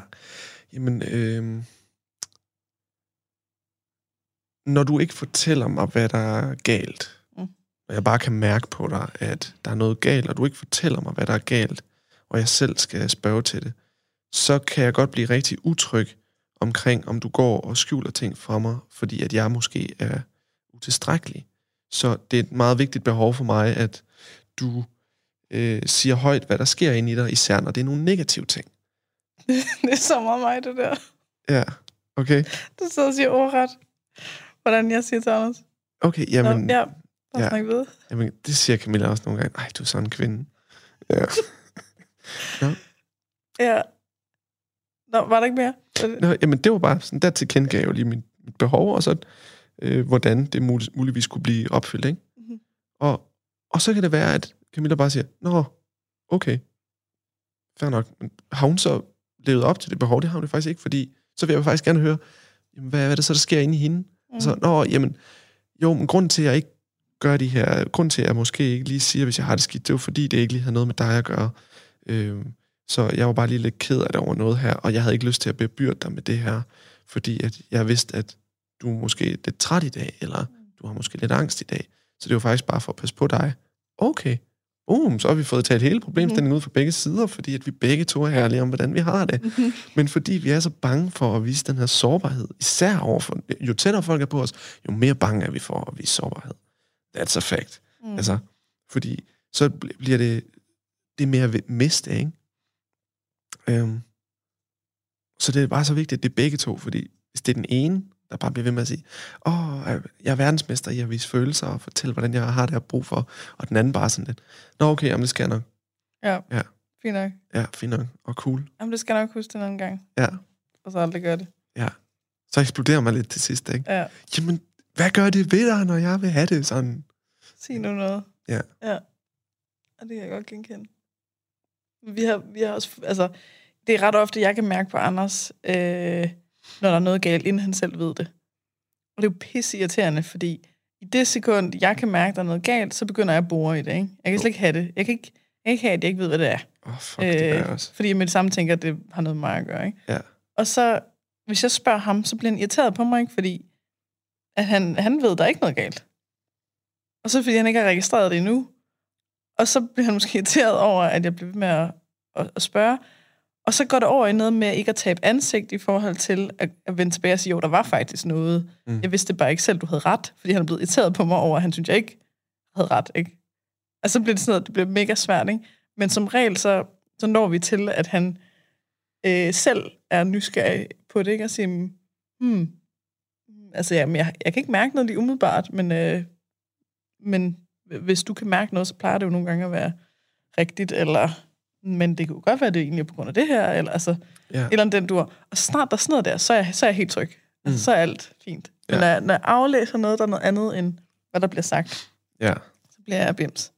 Jeg kan, ja. jeg kan slet ikke være i det. nej, lige præcis. Så vil jeg aftale, at, at jeg gerne må spørge, altså profilaktisk, ikke? Så, så at det ikke først er, øhm, at det ikke hele ligger på, at han skal sige, når han er, når, når der er nogle følelser, men at jeg også godt må spørge. Og så Ja. er der ligesom åbenhed begge veje, ikke? Mm-hmm. Så er det ligesom den der, der er sådan en plan B. Ja, hvis han ikke selv siger det, så må jeg faktisk gerne bare spørge. Ja. Og så undersøger vi det, undersøger vi det sammen. Smart. Det er så hippieagtigt det her, ikke? Men det, Ja. jeg elsker det. Ja, Det er det, der har gjort, at jeg kunne været sammen. Altså, at jeg har kunne være sammen med ham i så lang tid. Ja, hvor længe har I været så? Øh, snart fire år. Og jeg, har, øh, jeg er sådan en, der har kærester i maks tre måneder. Okay. Så, øh, så er det done. Ja, Fire år, det er meget, meget lang tid for mig. ja. Sejt. Men det, øh, det der med, at han kan, at han kan rumme det der. Jeg er sådan en, der... Hvis, hvis en fyr for eksempel gerne vil stoppe med at ses med mig, men ikke siger det til mig. Mm. Er sådan noget med at sige, åh, ej, jeg, jeg har ikke lige tid den her uge. Så spørger jeg bare næste uge, ikke? Mm. Okay, men jeg har ikke lige tid den her måned. Så spørger jeg igen næste måned. Altså, jeg kan ikke, jeg kan ikke have det der med, at, at han siger én ting. Altså, Mm. det er fra dengang, jeg datede, ikke? Men, Mm. at, at hvis fyren siger én ting, og, og, øh, og jeg aflæser noget andet. Og så bliver jeg sådan en psycho bitch, der pludselig altså, tropper op foran hans dør. Eller øh, begynder at ringe til ham med hemmeligt nummer og sige, haha, du svarer ikke på, øh, når du ved, det er mig. Eller Ja. altså, jeg bliver meget, jeg bliver meget ubehagelig. Og de Mm. bliver ikke mere medgørlige, den, den metode, vil jeg Og bare det, det gør sige. det ikke alligevel. Nej. Så, men så gik jeg fra at date fyre på din alder, fordi du er lidt yngre end mig, øh, til at date mænd. Ham her, han er 41, 42. Det, er mig. Nå, okay. det tænker jeg, det, det, kan, det kan være, at der er lidt flere øh, blandt de ældre mænd, øh, der kan snakke om sådan noget her. Ja. Jeg, Jeg, tænker, du er ikke helt Mig... typisk for din alder. Du er 28, ikke? Nej, jeg kan jo godt lide at tænke, at jeg er noget særligt. Ikke? Du er, du er Ja, meget Ganske forud for din alder. Simpelthen så unik. Mm. Ja. Ja. Det ja. Typisk vandmand, ikke? Ja. ja, det er ikke, det er ikke, fordi jeg går meget op i astrologi. Det, Nej. gør min kæreste til gengæld. Nå, okay. Ja. Ja, jeg ved, Hun jeg. ved i hvert fald meget om det. Jeg tror, hun ville blive lidt sur, hvis jeg sagde, at hun gik meget op i det. Det gør hun Okay. ikke. Min kæreste ved meget om astrologi, fordi hun er nysgerrig på ting. Ja. Ja, det er det. Modtaget. Modtaget. Og hvad, altså, vi skal til at slutte af, men øh, kan du prøve at fortælle lidt mere om sådan, hvad, hvad var det, der virkelig har gjort en, en forskel for dig? Altså sådan lidt, vi lader god råd øh, afslutning. 72 gode råd til at komme af med PTSD. Tæsk var en af dem, Ja. Ja. Det var det første af dem. og Camilla var den anden. Og Camilla var den anden. Ja. Ja. ja. Så man skal finde sin Camilla, Ja. øhm, og det kan vi oversætte til... Altså det med tæskene, det er eksponeringsterapi. Det er sådan ja. rimelig basic. Det kan man også gøre i øh, hypnose, det kan man gøre tankefaldsterapi. Der findes tusind måder at gøre det på. Det virkede bare bedst for mig at få tæsk. Mm. Bare. Øhm, og, øhm, men ja, en, altså nære relationer, det tror jeg simpelthen er det vigtigste. For at man bare ikke falder helt igennem stolene. Øhm, for at man ikke bliver helt ligeglad. For man ikke bare sprøjter sig fyldt med alle mulige stoffer. For man ikke slår sig selv ihjel. Fordi det, der altid dukkede op i mine tanker, når det var, jeg tænkte, fuck, nu orker jeg ikke mere. Nu begynder jeg at overveje, hvordan jeg tager livet af mig selv. Så stoppede den altid ved, ej, det kan ikke gøre mod mor. Mm. Ikke? Kan gøre mod mor. Altså, og ej, min, ej, min søskende, ej, de ville klare sig, det er også. Men ej, det kunne jeg ikke gøre mod mor. Altså, Mm. det var altid den, og jeg tror bare, hun var et symbol på de nære relationer der, som holdt mig i live. Men det, der sådan gjorde, at jeg kom i bedring, det var, fordi jeg var i stand til at tale om følelser. Jeg havde nogle, nogle øh, mandevenner, nogle drengevenner, Mm. mm. som jeg taler om følelser med. Som er sådan nogle, altså der, der jeg griner min kammerat, jeg kommer hjem fra hans, hans kæreste, øh, som er, er fra Litauen, ikke? De, er jo, de er jo sådan nogle virkelig, de er nogle kvinder, der lige så godt kunne være amazonekriger, ikke? Mhm. Mm. Altså, de har hård hud. Mandekvinder. Mandekvinder, ja. virkelig, ikke? Og der, han er jo også en blød mand, øh, min, min, min kammerat der. Øh. Og han, øh, vi snakker om følelser. Altså, vi er sådan helt, bare totalt fluffy, ikke?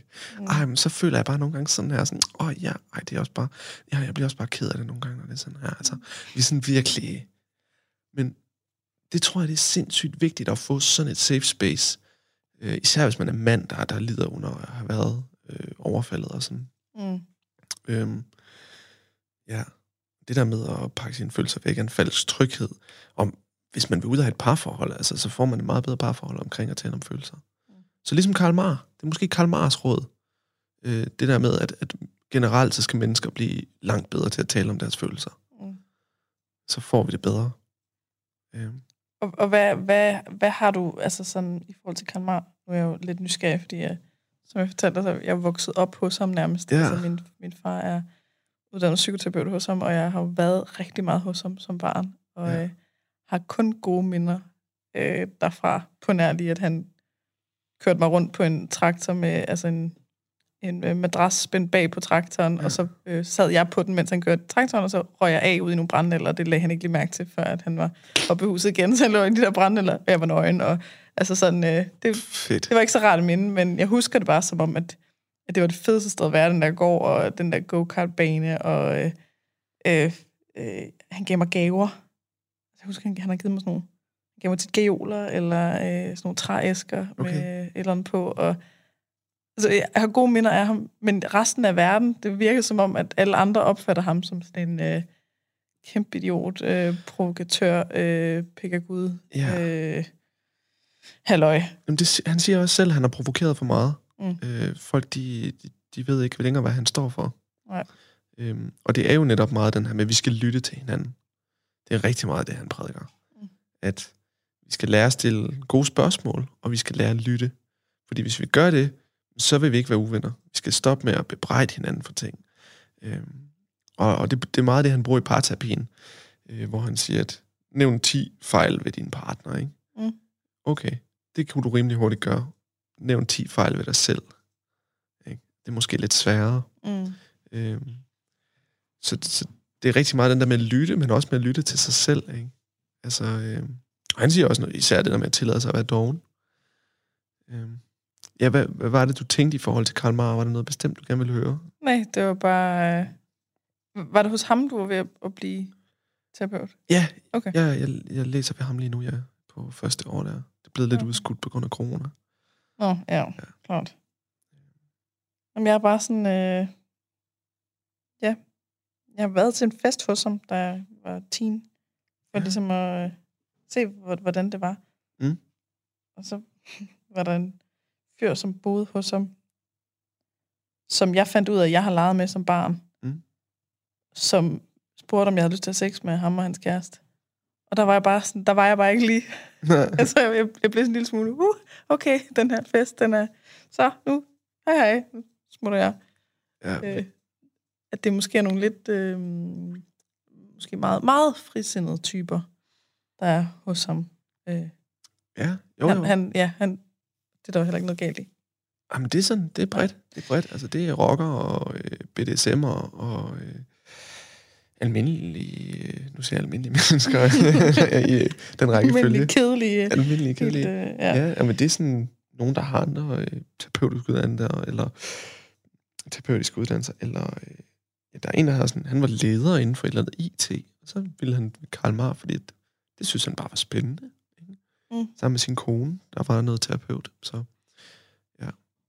Men Altså, jeg er ret overbevist om, at han kan nogle ting. det kan han, absolut. Han er sindssygt undervurderet og misforstået i forhold til det. Altså, jeg snakkede med en læge på et tidspunkt, der var sådan, "Ah, han vidste ikke helt rigtigt, om han kunne sige god for Karl Marr, for det var jo lidt nogle kontroversielle metoder. Øh, men så det skal han måske sige, men jeg tror, at den mest effektive terapi, jeg har været i, det har været op ved Karl Marr. Mm. Sådan vredesterapi deroppe sådan noget. Kæft, hvor er det fedt, mand. Det er jeg med mig anbefale. At komme i vredesterapi og blive talt ind i noget vrede, og så bare få lov at råbe det ud, så man bare hæs. Mm. Mister stemmen, og så bare gå ud og smadre noget, mens man står og råber og skriger. Jeg har sådan nogle minder af, at der er nogen, der smadrer en bil. Ja, Altså, altså, de, smadre øh, biler og med- køleskabet eller træstammer og sådan noget. Ja. Det er sindssygt fedt. Og man er bare sådan mega, mega pumped og afslappet på samme tid bagefter. Alting er lidt lysere, og mm. Mm-hmm. Der er bare tomt oven i hovedet. Det var så fedt.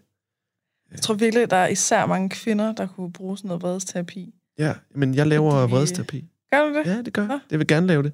Øh, Så jeg leder efter folk, der vil lave vredesterapi Ja. med mig i Heinsvi, hvor jeg bor. De kommer hjem, og så tager vi ud, og så laver vi vredesterapi ude i Grene Sande, hvor der er ingen mennesker. Mhm. Øh, så man kan bare få lov at råbe og skrige. Ja. Øh, så finder man noget at være vred over, så bearbejder vi det, og vi snakker om det bagefter, hvordan oplevelsen var. Øh, rigtig hippie lort. Altså, Ja, sådan, Men så, det er fandme effektivt. men det er pissehammerende effektivt. Mm.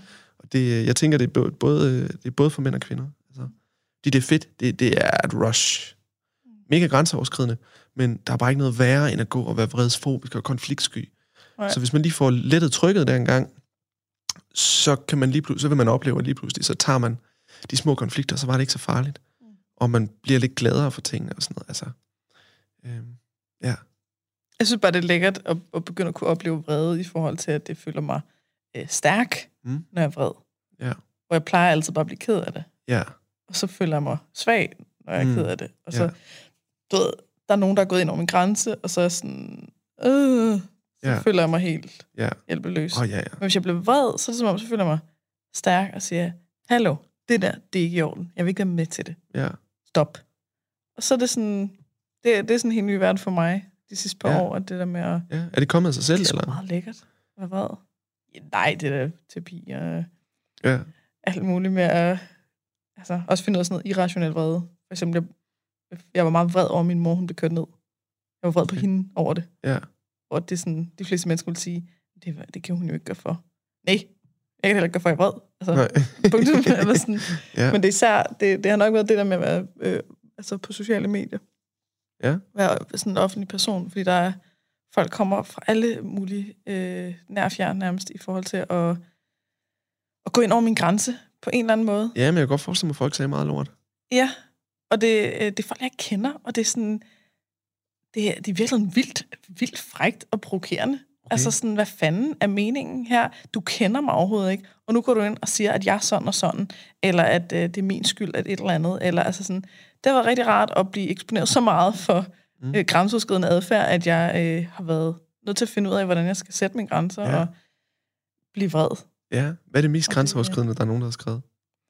Øh, jamen, det, det handler af, af, af for nylig, kan man sige, der er, øh, der er nogen, der har, der, der er sådan en gruppe af mennesker, der øh, ligesom er, vi hedder Katrine-klubben, og Nå, øhm, er der sådan en? ja, ja. Ej, den skal de, jeg være medlem de af. snakker Det kunne ikke øh, til mig, øh, og de snakker heller ikke øh, på min profil, de snakker ude øh, andre steder, Okay. øh, offentligt, altså, så, Nå. så du ved, der er folk, der sender mig screenshots af, hvad de Oh, skriver. og, okay. øh, Så det er ikke en rigtig klub, det er bare sådan... det, nej, nej, altså jo, det virker sådan. Nå, men de, øh, de i hvert fald, de begynder at sige, at jeg øh, er gået i nogle virkelig grove og voldsomme personangreb mod dem øh, privat. Men de kan desværre ikke dele beskederne, fordi det er ulovligt. Det, øh, det, det provokerer mig helvedes det. Jeg ved, jeg har sendt en besked, som var, fordi det var god stil. Fordi jeg skulle til at lave en, øh, en post omkring, hvad min holdning er til det her. Mm. Så jeg skrev til øh, en person, altså øh, som altså inden da, og sagde, hey, jeg vil bare lige sige til dig, at øh, jeg, kan ikke, jeg kan ikke længere støtte op øh, om det, du laver, for jeg synes, jeg synes ikke, at det, er- jeg synes ikke, det er okay. Øh, det er en person, der har skrevet nogle ting til nogen, der så har kontaktet mig, og er blevet helt vildt ked af det. Og, sådan. og så, så er det, det der mit pis går i går, ikke? så bliver jeg sådan Ja. en beskyttet ting. Ikke? Mm. Øh, og, det, og det har udelukket, det ved jeg, det kan stå fuldstændig indenfor, og der er overhovedet ikke noget personangreb. Jeg har bare fortalt, vil bare sige, hvor jeg står. Øh, og at jeg ikke vil samarbejde længere. Ikke? Øh, og så har jeg lavet den her post. Så, så det, at man begynder at, at få folks fantasi i gang med, øhm, uh, så i virkeligheden, så Katrine på overfladen, så virker hun som sådan en ærlig person. Men det er hun slet ikke. Hun har ikke rent med i posen. Hun sidder og skriver øh, voldsom personangreb ud til folk. Men man, man må ikke bevise det, fordi man, man, kan ikke, man kan ikke vise beskeden. Og der er bare sådan, ved du hvad, du viser bare beskederne, du. Ja. Nu, jeg giver helt officielt øh, lov til, at du må vise alt, hvad jeg nogensinde har skrevet Ja, så til nogen som helst. Nu har du givet skriftlig tilladelse, ikke? Det er, øh, jamen det er, det er at begynde på det der måde, altså, jo, det har også været sådan nogle ting med, med på, øh, på Jodel dengang, det var der. Mm. Mm. Det var en masse ting omkring, øh, altså ting, som simpelthen ikke passede. Folk, der, der var en, der skrev, at øh, ja, men Katrine, hun har lagt et billede op af, af min kæreste i bare overkrop, og jeg har skrevet til hende flere gange og bedt hende om at tage det ned, og det nægter hun at gøre. Hvor jeg bare, jeg, helt seriøst, jeg har, jeg har kigget alle billeder igennem på min Facebook. Det eneste, jeg kunne finde, det var et fra en nytårsaften for 10 år siden, eller et eller andet, hvor jeg sidder i en sofa med min veninde, og så på i den anden ende af sofaen, der sidder en fyr i bare overkrop. Og jeg aner ikke, hvem fanden det er. Og jeg aner, jeg aner ikke noget som helst. Og jeg har aldrig nogensinde fået nogle beskeder om, at jeg skal øh, slette det billede, eller altså... Nej. Og, jeg, jeg, altså, jeg forstår vidderligt ikke, hvor det kommer fra. Eller folk, der har udgivet sig for at være øhm, en gæst i min podcast, og, og siger, bag øh, mikrofonerne, der er hun enormt ubehagelig. Okay. Fordi det, det er nogen, der er blevet vrede på mig og være hævn og et eller andet, og så er det anonymt, og så kan man sige hvad som helst, ikke? Ja. Eller folk, der siger, at de, de, har, øh, øh, de har haft et forløb hos mig, og øh, at jeg øh, lader som om, at jeg, er, øh, at jeg er empatisk videre, men når først forløbet starter, så, øh, så bliver jeg rigtig manipulativ og rigtig, rigtig ubehagelig. Okay. Jamen, det kan jeg godt lave en Altså, det er sådan noget, uh, Ja. uh, okay, det, det er svært for mig at, øh, og ligesom prøve at tænke i, nå, men de har nok en grund til, at- altså sådan, der kan jeg mærke, der, der, der bliver vred. Mm. Og der, øh, ja, der, der er det rart at føle, at jeg siger, det der, det vil jeg simpelthen ikke være med til. Ja. Øh, frem for at blive øh, ked af det, fordi så føler man bare sådan, øh. Ja. altså, jeg ved godt, der er mange, der ikke har det. Nej, men jeg, altså, Altså, jeg kender, på, jeg kender kan- rigtig mange, øh, rigtig, rigtig mange øh, kvinder især, der, der får lige præcis den reaktion på vrede, som du siger. Ja. Altså, men, og det er jo også, når, hvis man nok gange har fået at vide, at man er hysterisk, når man bliver vred som barn, ikke? Ja, og nu så, er jeg lige glad. Jeg er simpelthen ja. ja. bare, så kan man hysterisk skæving. Jeg er Ja. ja. pisselig glad. Lige præcis. Jeg, jeg nægter. Øh, jeg gider ikke øh, de her ting. Når folk de går om en grænse, så siger jeg det, og jeg siger, hov, nu, nu er grænsen nået. Øh, hvis du fortsætter, så bliver du blokeret. Hvis du fortsætter, så bliver du blokeret. Ja. Og så begynder folk at sådan, nå okay, så Katrine, hun, øh, hun blokerer folk, hvis, øh, hvis man på nogen måde stiller spørgsmålstegn ved, hvad hun laver, Mm. eller hvad hun siger. Ja, nej, det gør jeg faktisk ikke. Og, og det der, det er også sådan, det er en, det er en manipulationsteknik, ikke? Jo. At, øh, at når jeg begynder at sige fra, at så gør det til en dårlig ting, ikke? Ja, ja. Det er Altså- jo mega, mega gaslighting. Ja. Altså, totalt. Præcis. Og det skal man Ja. være påpasselig med, med den der. Ja. Det er også, Så- altså det er sgu også min største bekymring, hvis den lige så snart at sætte mig ud og sige, jeg vil gerne gøre noget for at hjælpe nogen, og så for, for at hjælpe folk, der skal man have en holdning omkring nogle ting. Og når man har en holdning omkring nogle ting, så kan man godt regne med, at man kommer til at træde nogen over tæerne. Ja. Og især hvis jeg går ud og siger, at mm, skal vi sige et eller andet provokerende, som kan støde nogen. Øh, Ja. at, at hvis man ikke... Øh, hvis man ikke tænder på øh, mænd, der græder, så er man øh, følelsesmæssigt Fuldstændig handicap, afstumpet. ja, Ja. afstumpet eller handicappet Mhm. som kvinde. Ikke? Så, så de kan bare komme med alle hate-mailen. Altså, Mm. Fordi det er sandt. ja. Ja. Ja. Øh, så ja. Og det er det, du mener med, at man skal gøre det, som man er lidt bange for. Ikke? Man skal opildne til. Man skal trykke på den røde knap. Do not press. ja. Ja. Jamen, så snart der er et eller andet, hvor at jeg kan mærke, at jeg bliver bange for, at øh, altså, kan jeg godt tillade mig at sige fra her, fordi at Mm. det er jo et eller andet, så, så er jeg nødt til at gøre det med det samme. Jeg, fordi, ja, det jeg vil ikke. Nu, øh, nu har jeg ikke passet på mig selv i rigtig mange år, og nu er det tid til at passe på mig Ja, selv. det er præcis. Og det kan godt være, at jeg så kommer til nogle gange at passe lidt for meget på mig selv, eller altså, hvis man kan det, at jeg bliver lidt for... Øh, altså snart der er bare den mindste snært af, at nogen prøver at manipulere med mig, så bliver jeg vred. Ja. Og det kan godt være, at så er der nogen, der tænker, at det er måske lidt overreagere, og det er jeg faktisk også okay med. Altså, Mm. det er fint. Fordi så længe jeg bare passer på mig selv, så øh, ja, jeg gør det jo ikke ved, jeg gør ikke skade på nogen ved at sætte mine grænser. Nej, nej, det er også det. Og hvis man har en historik for, og man har erfaring for, at men den her adfærd, den leder bare ikke til noget godt for mig eller for andre, så må man godt slå hårdt ned på den. Altså, der, øh, der ved jeg da også, at altså, min mor for det, altså, er jo sådan en, der, der reagerer meget kraftigt ved, altså, fuldstændig eksplosivt, hvis hun ser nogen, der slår deres barn, ikke? Mm. Altså, så er det bare kommunen med det samme, mm. ikke? Altså, men hun blander sig. Og det er jo ikke alle, der gør det. Nå. Hun gider ikke se det. Hun er, hun er fattet omkring det, ikke? Hun siger bare, jeg ser, du slår dit barn. Og så kigger hun på dem med de der psykopatøjne der, som hun kan sende sådan en mor, ikke? Ja. ja. Øhm, det, jeg synes, det er fedt, altså, at man sætter grænsen et sted, fordi man har en, en holdning.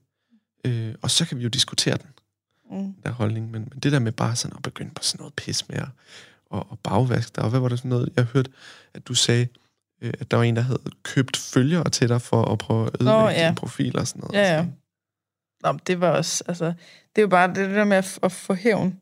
Ja, Øhm, og det, ej, det tog så lang tid at få slettet alle de der 16.000 følgere, eller hvor meget det var, hun havde købt til mig. ja. Og øh, det endte med, at jeg, øh, fordi jeg skulle sidde og slette manuelt, så kom jeg til at slette 500 af dem, der fulgte med. Øh, de rigtige følgere. Og det er, så, det er så nogen, som... Jeg kan aldrig finde dem, og de kan aldrig komme til at følge mig igen. Oh, De kan jo ikke skrive til mig, de er blokeret. fuck. Øh, ej, det var, der, der blev, det blev jeg med også vred over, for Ja, jeg synes var så satan, jeg var blevet grænseoverskridende. ja.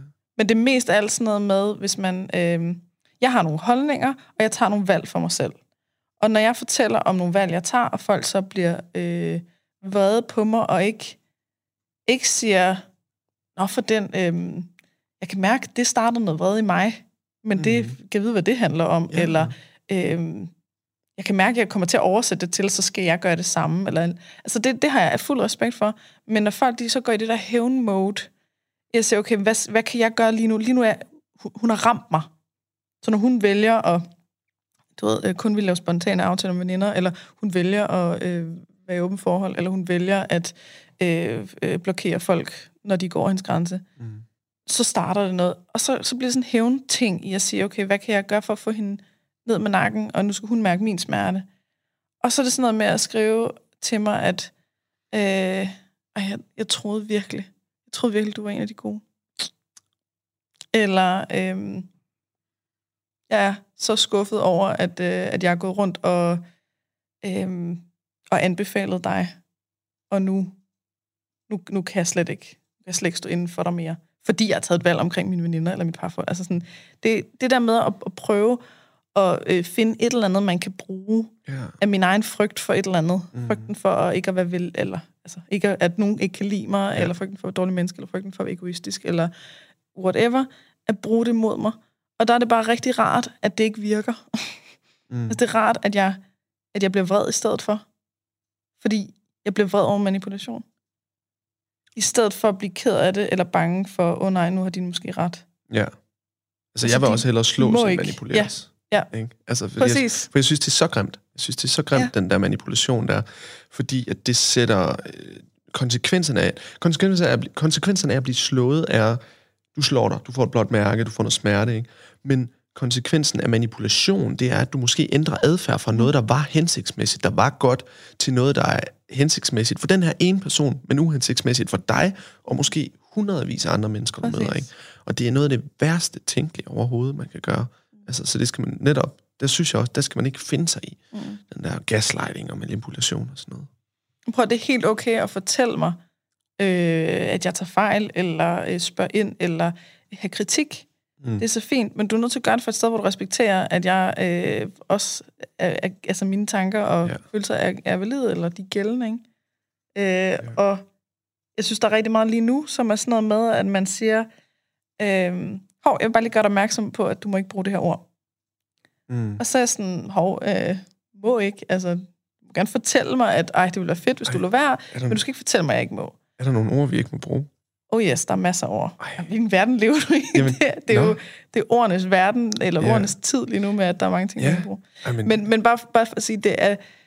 Øh, så kan man, man, kan, man kan fortælle mig, hey, øh, jeg vil synes, det var rigtig fedt, hvis du gjorde det her på en anden måde. Mm. Og så kan jeg tænke over det og sige, vil jeg gøre det på en anden måde, eller vil jeg lade være? Vil jeg beholde det, som det er? Og så øh, viser jeg den respekt, siger, jeg har tænkt over det nu, men jeg vælger stadig at fortsætte på den her måde. Og det er der, der så kommer øh, alt andet, end hvad der er okay. Som regel bliver det ikke sådan en, nå okay, fair nok, det respekterer jeg. Ja. Så, så har du taget dit valg, og det er fint. Som regel bliver det, åh, okay, så du mener simpelthen, at selvom jeg har bedt dig om at gøre ting på en anden måde, så vælger du det modsatte. mm, Okay, godt. Nu står du selv for konsekvenserne. mm, Nu starter jeg, vi hedder Katrine Klubben. Nu skal vi sørge for, at du ikke på nogen måde får lov til... Og, altså, det, det bliver sådan, jamen hey, øh, du bestemmer ikke over mig, og det, at du har en reaktion på, at du ikke bestemmer over mig, Ja. altså, som bliver sådan en hævnting. Enten så skal du gøre, hvad jeg siger, eller også så, øh, så kører jeg straf på dig. det, Det er jo- manipulation. Det er også altså, direkte den mekanisme, du beskriver, det er jo psykopatisk træk, ikke? Altså effekt, den der. Det er der også nogle af dem, Ja. derude, der har. Ja, jeg, jeg skal kontrollere dig, for at du passer ind i den kasse, af- og den måde, verden skal fungere på for mig. Og hvis ikke du, hvis du bryder med min manipulation, hvis den ikke er nok, så bruger jeg en eller anden form for fysisk eller mekanisk magt til at påtvinge dig. Det kan være at gå ind og påvirke din virksomhed. Det er kan- boykot, for eksempel. Ja, det kan være boykot, Godt, nu samler jeg en hel masse sabotage, mennesker, som ja. øh, eller Ja. spreder løgne, eller Ja, altså... lige præcis. Og det er nederdrægtigt. Simpelthen, det er det eneste rigtige gammeldanske ord, der lige passer på det. Det er Ja. nederdrægtigt. Simpelthen, man er mindre end menneske, når man gør sådan noget. Ja, Så- det er så respektløst. Ja. Og man skal Jeg kigge indad. Altså, det vil være super nemt. Kan, man ikke, kan vi ikke lave sådan en 10 sekunders how-to-guide til lige at kigge indad? Mm-hmm. Øhm, kan du ikke, hvad, hvad kunne du så sige, som, som, man, som jeg kunne blive stødt over? Øhm, kan du ikke sige et eller andet, jeg kunne blive stødt over? Som, som mand. Provoker mig, Katrine. Øhm, du har halskæde på. Du er ikke sådan en rigtig mand, når du har halskæde på. Ja, så bliver jeg jo, får jeg bare lyst til at være fræk og spørge dig, hvorfor er jeg ikke en rigtig mand for Mm. det? Skal du ikke se, når det er mig, der skal se en af? Det var dig, der skulle se en af. Ja, ja, men altså, det kan også godt være mig, der skal se en, men jeg tænkte bare sådan, ej, det var dårligt, Katrine. Det var det. Nå, hvis jeg skal se en Jeg og bliver siger, ikke- okay, ja. i stedet for, at jeg skal fortælle dig, gider du ikke godt lige til den der halskæde af, fordi så får jeg det bedre, fordi så kan jeg bedre øh, et eller andet. Så kan jeg sidde og tænke i, kan jeg vide hvorfor? Hvor, hvorfor er det, jeg tænker sådan? Det er jo en halskæde, hvorfor kan en mand ikke have en halskæde på? Eller, Ja. altså, Jamen, jamen det er rigtigt. Ja, men halskæder er for kvinder jo. altså i virkeligheden, så, så trigger den noget i mig, den der halskæde, Ja. derfor jeg tager det. Ej, det og det er, for fedt. der er et eller andet, Så var det jo der der er et eller andet noget. gammelt, øh, Ja, som sjovt. hvis jeg skulle være helt sådan, mit bedste bud, det er, at det er, den slags halskæde er symbol på øh, den alternative verden, og den alternative mm. verden føler jeg mig afvist af. Og Okay. derfor så afviser jeg tilbage, Stærkt. siger rend mig. Ja. Så er du pludselig en øh, repræsentant for det. Ja, skide godt. Jeg troede, det var mig, der ville ende med at se indad. Det Nå, jeg også, men jeg synes ja. bare, jeg synes bare den var så set ægte. mærkelig. Ikke? Min halskæde, nå, det er min seksolog-halskæde. Altså, ej, så, så basher du på den. Og, det, og det, jeg blev, kunne egentlig ikke blive stødt over det. Jeg tænkte bare, hvorfor basher du på den? Men så fik vi et godt eksempel. Så Ja. lige præcis, det var du meget god til, Katrine, at kigge ind. Tak. Øhm, Dygtig. Ja, dygtig. Så. Ja. det skal man lige, inden man begynder at prøve at sabotere og, og bagtale Katrine Gischer, så kan man lige prøve at kigge ind af, hvorfor er det, hun provokerer mig. Og jeg skal nok også gøre det selv. Altså, Ja, jeg, tydeligvis jeg kan du godt tænker finde ud af det, ja. meget. Du kan godt finde ud af det jo. Hvorfor er det, jeg bliver irriteret, når en Ja. person det lægger billeder op af sin menstruation? Eller hvorfor er det, jeg bliver irriteret, når, når folk de, øh, øh, går amok på nogen, som siger noget, jeg gerne ville have sagt? Ja, Altså, altså, det er jo sgu nok, der er sgu nok en grund til det. ja. Det er nok noget i mig selv. Jeg får jo behov for at vide, hvad det er for nogle ord. Altså, jeg sidder og provokeret over, at der er ord, vi ikke må sige. Mm. Hvor jeg får det sådan, hvad er der ord, vi ikke må sige? Ja, Jamen, det er fordi, lige nu er det er hetsen, det handler om, at jeg øh, vælger at bruge overvægt. Overvægt? Nå. Hvorfor må man ikke sige det? Angiveligt. Øh, dem, der mener, det er, at, de, det er en, øh, at ordet lyder som om, at det betyder, at man så vejer for meget. Altså, at man ikke er okay, hvis man er overvægtig. Og jeg forstår udmærket rationalet bag, Mm. men jeg er ikke med på øh, censurering. Nej. Jeg er meget mere med på, at vi skal sørge for at neutralisere ord, Ja. end at give dem mere magt, som jeg mener, at det man gør, når man beder folk om ikke at bruge dem. Ja. Men det er en længere snak, og jeg har lavet podcast om det, og jeg gider faktisk ikke rigtig snakke om det igen. Nej. Fordi, så jeg tænker, at man sidder, når man lytter til det her, og man hører mig sige det for fjerde gang, så tænker jeg, ja, Katrine, we get it. Ja, fedt. Bare, bare ja. brug det fucking ord. Eller, Helt sikkert. Jamen, jeg er flindrende enig. Altså, Ja. det, vi skal ikke censurere, vi skal sige alle de ting, vi ikke må. Ja, altså jeg, jeg har det virkelig sådan med, for eksempel ordet svag, ikke? Mm. Ej, for jeg øvet mig meget i, at når nogen, de, altså, når jeg stod øh, i fitnesscenteret og ikke turde tage en maskine, fordi jeg vidste, at jeg ville næsten ikke kunne tage noget af den, så bare tænke, "Nå, jamen, det er fordi, jeg er svag, og så haha, og så har jeg sat mig ned på den. Ja. Eller, eller hvis jeg har grædt, så har jeg været sådan, ja, to sekunder, det er fordi, jeg lige er lidt svag. Altså, jeg har, jeg har brug for at tage svag tilbage og sige, jeg må være lige så svag, som jeg overhovedet vil og kan Ja. være. Det, det, skal ikke, det skal ikke på nogen måde kunne øh, bruges mod mig. ja. Eller bruges mod mig selv, i mig selv, eller sådan. Jamen, ikke? der er en sindssyg styrke i det der. Altså, Ja, jeg blev jeg vil gerne pille ud. Jeg vil gerne ja. pille magten ud af alle de der ord, sådan så at andre ikke kan bruge mig. Mega meget. Jeg, Ja. blev, jeg blev totalt overrasket over en, en mand, jeg arbejdede sammen med på et tidspunkt. Øhm, og øh, så var hans øh, kæreste lige gået fra ham. Mm. Øh, eller kone, tror jeg måske endda, som han havde været sammen med mange år. Ikke? Og så, så er de bare sådan, ej, men fuck man, ej, det var jo de kede af at høre, hvis de skulle skille sig, så var han sådan, Hvor, hvad, hvorfor det? Ej, men det er fordi, jeg har sådan en lille pik, sagde han. Mhm. Og han sagde det med et straight face, og de var bare sådan lidt, ej, det, det er det da ikke. Og så forstod jeg sådan, hvor han joker ikke. Det er fordi, han har en lille pik. Åh. Og han mente, at det var, faktisk, det var, det var ramme alvor, tror jeg. Og det er fordi, jeg har sådan en lille pik. Og hvor jeg så tænkte, gud. Men han virkede ikke til, at det var, det var bare sådan faktuelt. Det er bare faktuelt. Ja, hun kunne, ikke, hun kunne ikke leve med, at han havde en lille pik. Mm. Og det er sådan, wow, shit, mand. Og der var jeg også lige nødt til at grave Han er mig. rimelig, han er rimelig sej. Det synes jeg er rimelig sejt, ja. Mm. Altså, der var jeg lige nødt til at grave i mig selv, sådan og sige sådan, åh, oh, fuck, mand. Ja, det er din egen usikkerhed. Ja, eller? det vil jeg være bange for her. Mm. Det vil jeg være mega bange for her, ikke? Det var sådan, Jamen, jeg har også jeg har lige øh, haft en klient, hvor at, at en af de ting, der havde... Øh, hun sagde ligesom, at hendes værste frygt var gået i opfyldelse. Øh, hun har taget meget på, Mm. og, øh, og så har hendes, de har ligesom, hende og hendes mand har øvet i at sige tingene ærligt, og manden har sagt, det er sværere at have sex med dig. Au. Og så har hun... Jamen se, nu siger du arv, ikke? ja. Det er faktisk bare noget faktuelt. Mm. Altså, men hun, hun ser det som, hun har fået sin værste frygt øh, bekræftet. Hvor jeg sagde, jamen siger han, at han ikke tænder på dig? Siger han, at han ikke har lyst til sex? Eller, eller siger han, at det er sværere? Så siger hun, "Jamen, han siger det sværere. Ah, nej, der er ikke noget med, han, han tænder stadig på mig, han vil sindssygt gerne. Okay, det var fordi, det, Det er var det, jeg sværere. hørte det som. Okay, Ja. ja. jamen, at det er sværere.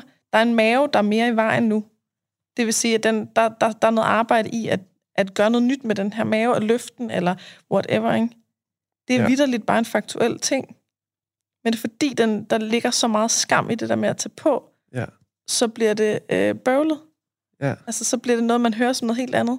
Ja, Det er jo en praktisk omstændighed. Det er noget med at, løfte der, jo. benet. Jamen, hvis han skal løfte mit ben, så er mit ben tungt. mm, Ja. Hvad så? Altså, det, Ja. ja. det er bare en faktuel ting. ja, ja. Så han skal bruge nogle flere kræfter på at løfte benet, fordi nu vejer det mere, end det gjorde før. Mm.